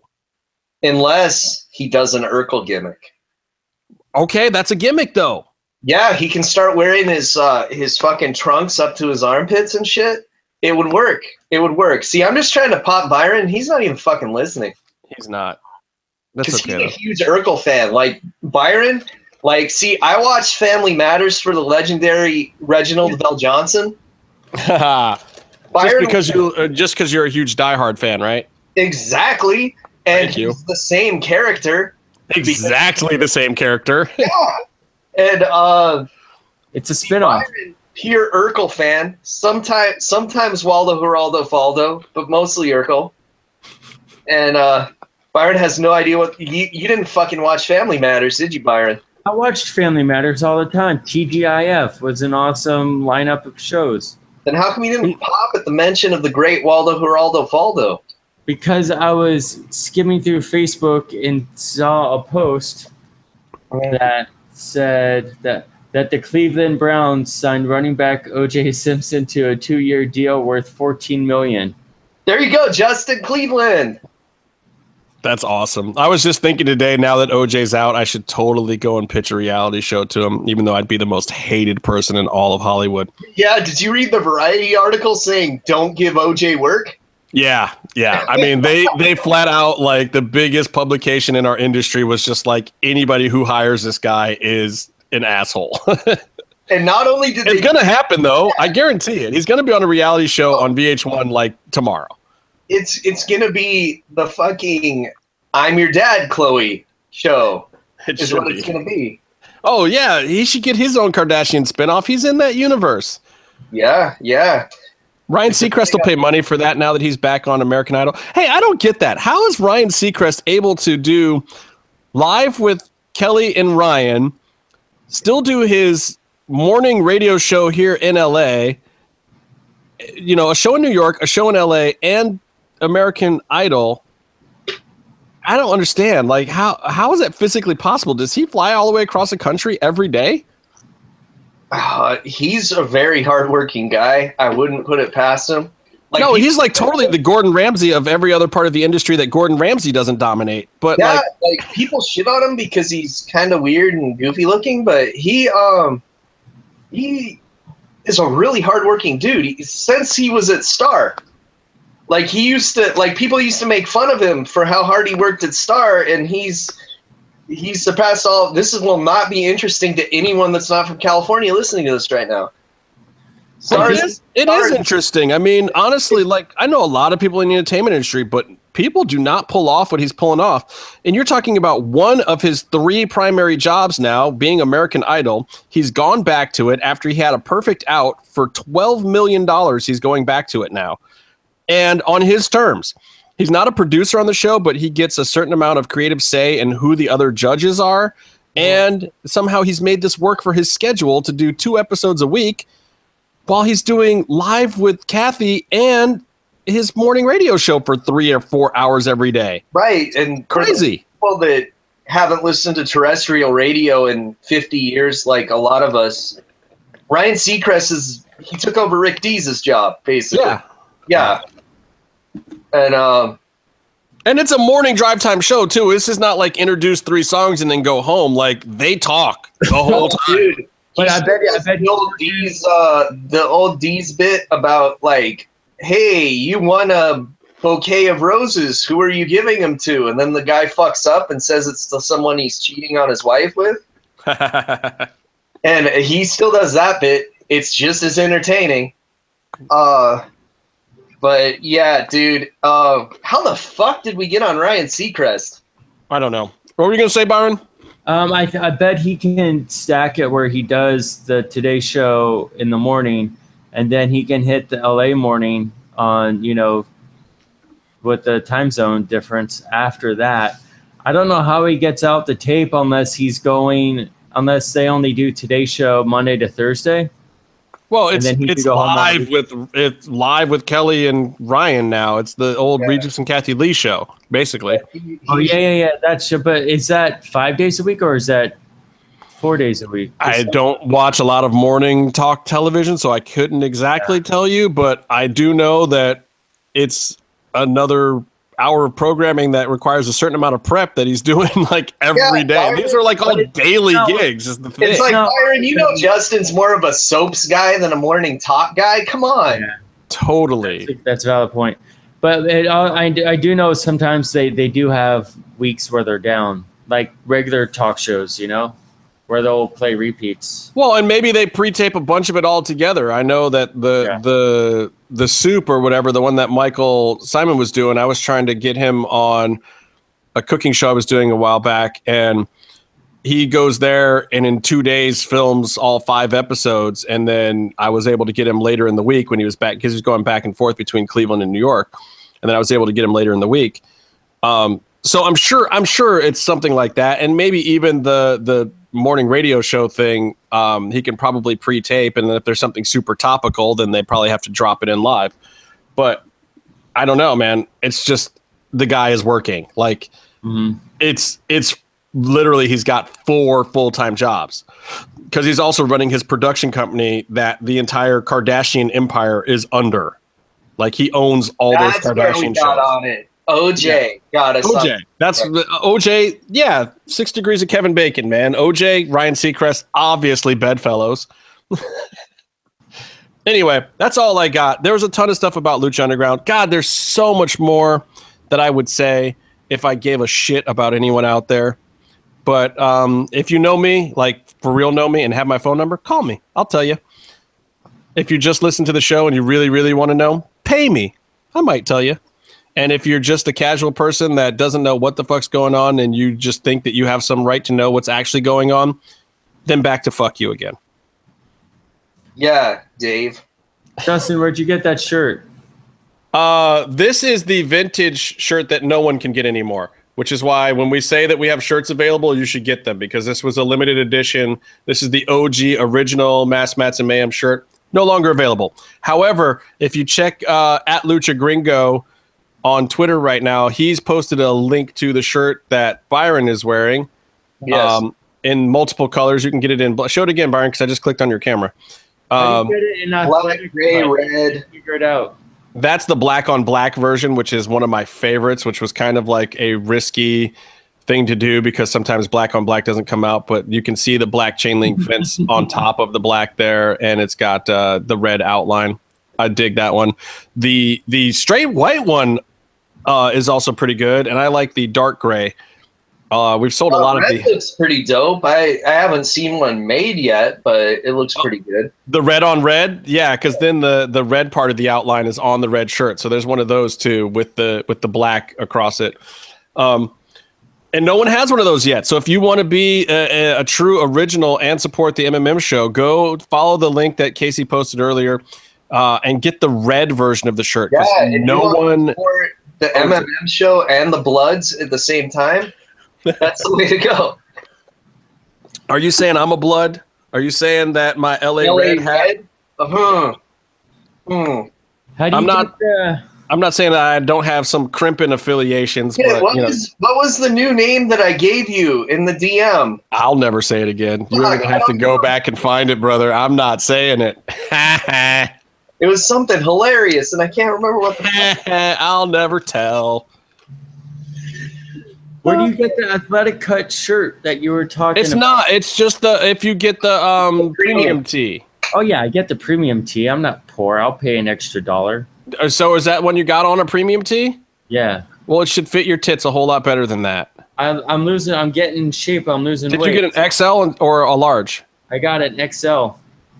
'Cause I don't know, man. That should be a little more snug than that. Have you Hey, watched that one yet? How premium are we talking? Because I want one of those tri-black blends. That's I what I want. Can we get one of those? No, they're the Hanes. They're the Hanes Premium, but they have they like the athletic shoulder cut and everything, and they're It's Like tighter. American Apparel with the tri-blends and I uh, haven't watched it.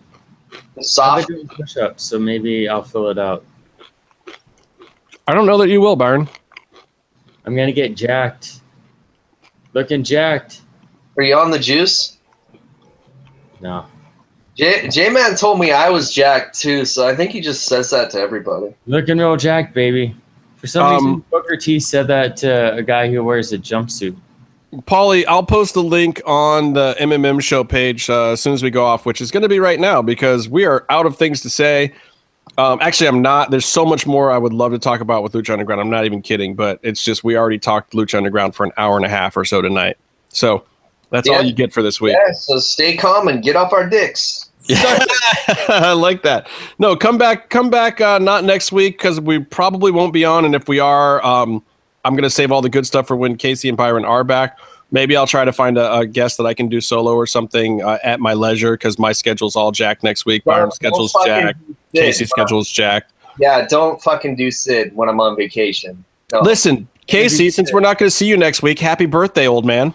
Thank you, thank you. I am a I am a spry 27 years old, and uh, Don't buy that for a second. Not not even partially. well, 43. You need No, a that- better lie. I'm actually going to be 37 years old. Uh, not this coming Saturday, but a week from Saturday, the 29th. 29th. And basically, Casey's going to take a, a, a little trip away. We're not going to talk about. We're going to let Casey enjoy himself, not worry about wrestling, work, or life for a few days. Let Casey recharge and come back more smangry than ever. And I also, since we won't be here, I want to say happy birthday to my birthday twin, Big Papa Pump, Scott Steiner. How did you get a cool birthday twin? And I got fucking Byron and Justin Bieber. Yeah, that's kind of fucked up. I got I got Captain Lou Albano and Scott Steiner, but Captain Lou's dead. So pretty soon it'll probably just be mine. But you know, right now it's me and Scott Steiner. Lucky son of a bitch. Yeah, you know, steroids fuck your heart up, is what I'm saying. Scott Steiner's not on steroids. Oh, that's true. He's a genetic freak. Paula, if you hear me. Hello. I like I like Big Papa Pump. I do, but I, I I don't like how last year I told him happy birthday. I have the same birthday, and he just liked it, and he didn't say happy birthday, twinsies. Oh, he didn't want to be birthday twinsies with you. I guess not.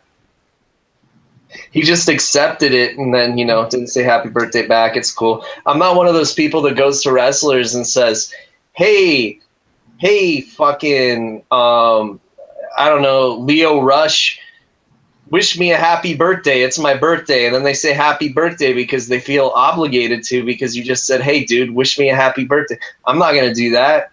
I'm not gonna do that to Lio Rush or like anyone unless it's Sid, I might say, Sid, can you tell me happy birthday? and then I'm the man, the master, and the ruler of the world just for today because it's my birthday. I'd like Brock Lesnar to tell me happy birthday because he's just so damn mean. I feel like if I can get one of the meanest guys on the planet to tell me happy birthday, I've really accomplished something in life. That's Does true. that- would- does that make sense? The Undertaker telling me happy birthday because the only person I've ever seen him tell happy birthday was Vince McMahon. Ha. Um, let me see. Did that work? Did I post that link the right way for for Mr. Paulie Cross there? Anyway. He should be looking at my Twitter. it's, Uh, on- it is on your Twitter, and I just reposted it on into the the chat there. Anyway. Okay. Oh, you know the other thing I never talked about is uh, the Brock Lesnar thing that he's re-entered his USADA testing period for UFC. or as or as J Man says, is USDA tested. yes, because he is a piece of beef. Um, I think that that probably means that he is going to try to fight in UFC again. I think that also means that he was probably just told he's dropping the belt at SummerSlam. yeah, yeah. So I don't know who he's dropping the belt to because right now they're working the angle to be Samoa Joe uh, or Roman Reigns or Braun Strowman, and maybe they're maybe Vince is doing his thing of trying to let the crowd decide, which I kind of hope he does. But if that's the case, sadly, I think it's going to be Braun. Dude, sadly, I buy Braun beating Brock Lesnar more than I buy those other guys. Yeah. Oh, I know, but God, I just kind of wanted it to be Joe. I liked I liked the showing that Joe put in against him, and I think they built him up to be a guy who's credible enough to beat him. And it's fine that he didn't do it the first time. I don't know. What do you think, Byron? WWE is kind of your world. Uh, I haven't watched it in a while, but I thought that they did a good like first match between the two. I think Joe and Lesnar is a match that people have been wanting for ever since Joe entered the WWE umbrella. I think, I mean, I think if I'm WWE, I I have Braun take the belt because that's my new star. I'm gonna make money off of. Yeah, you gotta strike while it's hot with him. Does he even have like a fucking shirt? but uh, I don't know. I don't. But I know he's not finished yet. So you gotta get him. You gotta get him the belt at some point. But I think Samoa Joe earned it. I think he deserves that win, and I think I think Yeah. there's more money in Joe too. Personally, I think you there's there's you know merch and headlining opportunities for Joe that you can't get out of Braun. It's clearly, you could get them out of Roman, but I also think that Roman doesn't need it. I feel like if I was a little kid, Braun Strowman would be my favorite right now. Like, uh, cause he's Yeah. he- he's fucking dope. It- I'm gonna say that the little kids that I know would agree with you. yeah, he's pretty awesome. You know, Uh, and not necessarily that he's awesome, but that the the gimmick is working. Like if you see little kids when I went to Raw, if you see little kids' reactions to Strowman, and the fact that little kids are now booing Roman, yeah, is amazing and they're cheering Strowman like the ambulance thing worked because it's awakening the imagination of kids who haven't seen some of those you know super strong angles yet yeah. um, he's and the they have to run with it too because the the Mark Henry strongman thing only goes so far as we know No, because you know Mark Henry was a strong man, but he never really had that edge to him until he became a heel like way later, right? exactly But Braun Strowman, they're booking him like the Hulk. He gets mad and he fucking smashes stuff. It's pretty cool. He flipped an ambulance. He's been over ever since then. Yeah, and then he goes in an ambulance that gets smashed to shit, and he's fine the next week. It's like, fuck yeah. I, it's it is definitely working. So okay, yeah, I, I I'm gonna recant now. You guys have convinced me that Braun Strowman would be a good candidate to take the belt off of Brock Lesnar. I still kind of want it to be Joe, but I, I'm definitely feeling feeling the strength of, of the point that you guys have made.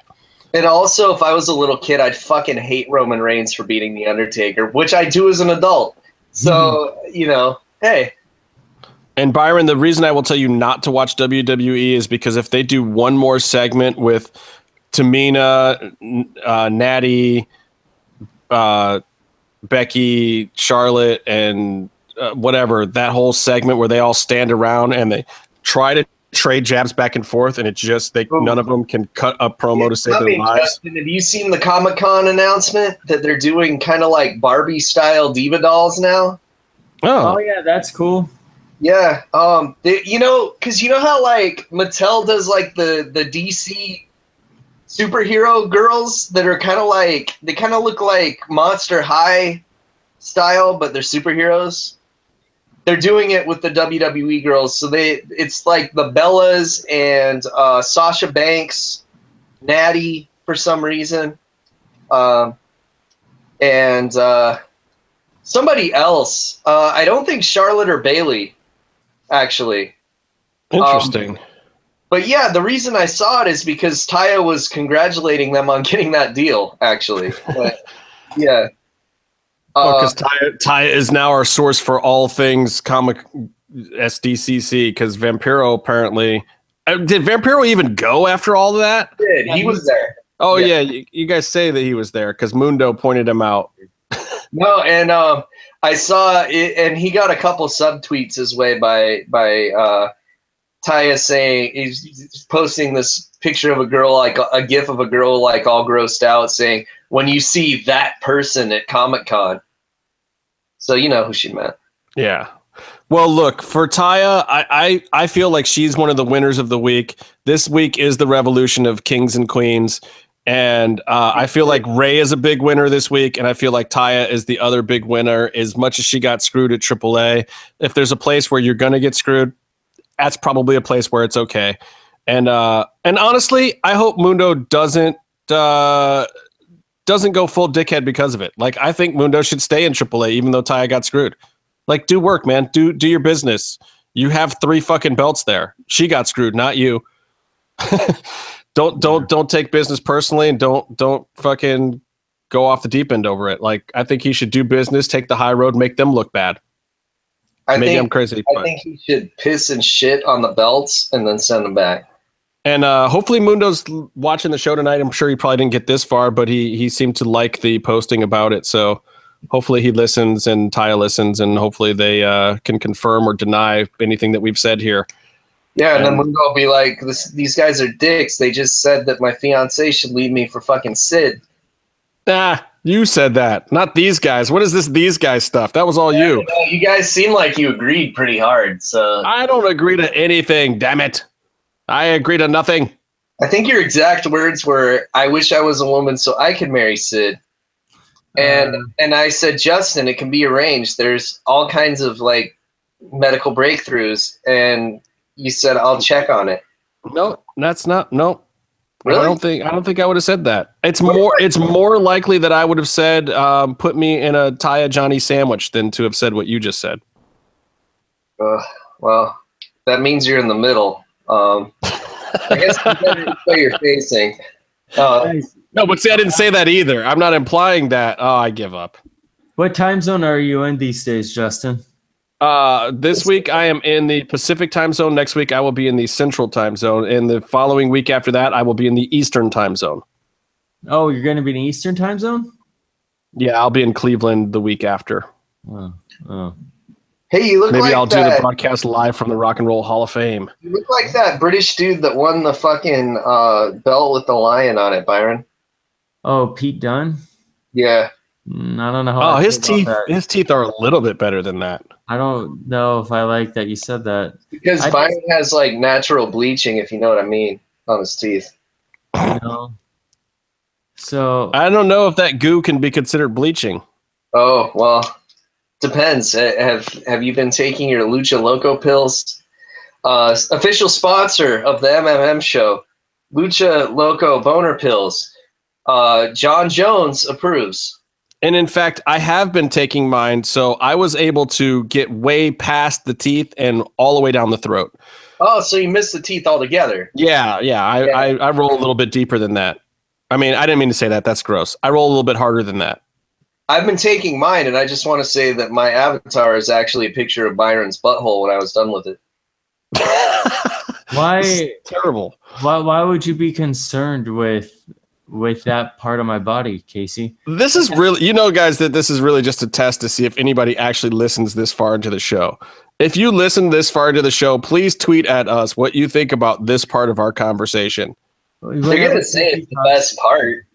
It always is. Every Casey Dick joke that has ever been made on this show is the best part of whatever episode it was made in. Everybody knows that. And fucking Cubs fan never recaps that shit ever. Yeah. I don't know if he can. I mean, he might get Yeah. banned off of his server. He's- Maybe he could do it on Twitter, but not on his own page. So it's 1 a.m. over here. I gotta go to sleep. We I- all got to go to bed, Byron. Here, this is how we do this. For let's stay cool. for at Byron Fever, for at Lucha Gringo, I am at Justin Harvey 75. Until next time, stay calm and stay in the mix. Stay off our dicks. Son of a bitch. Stay in the mix. Asshole.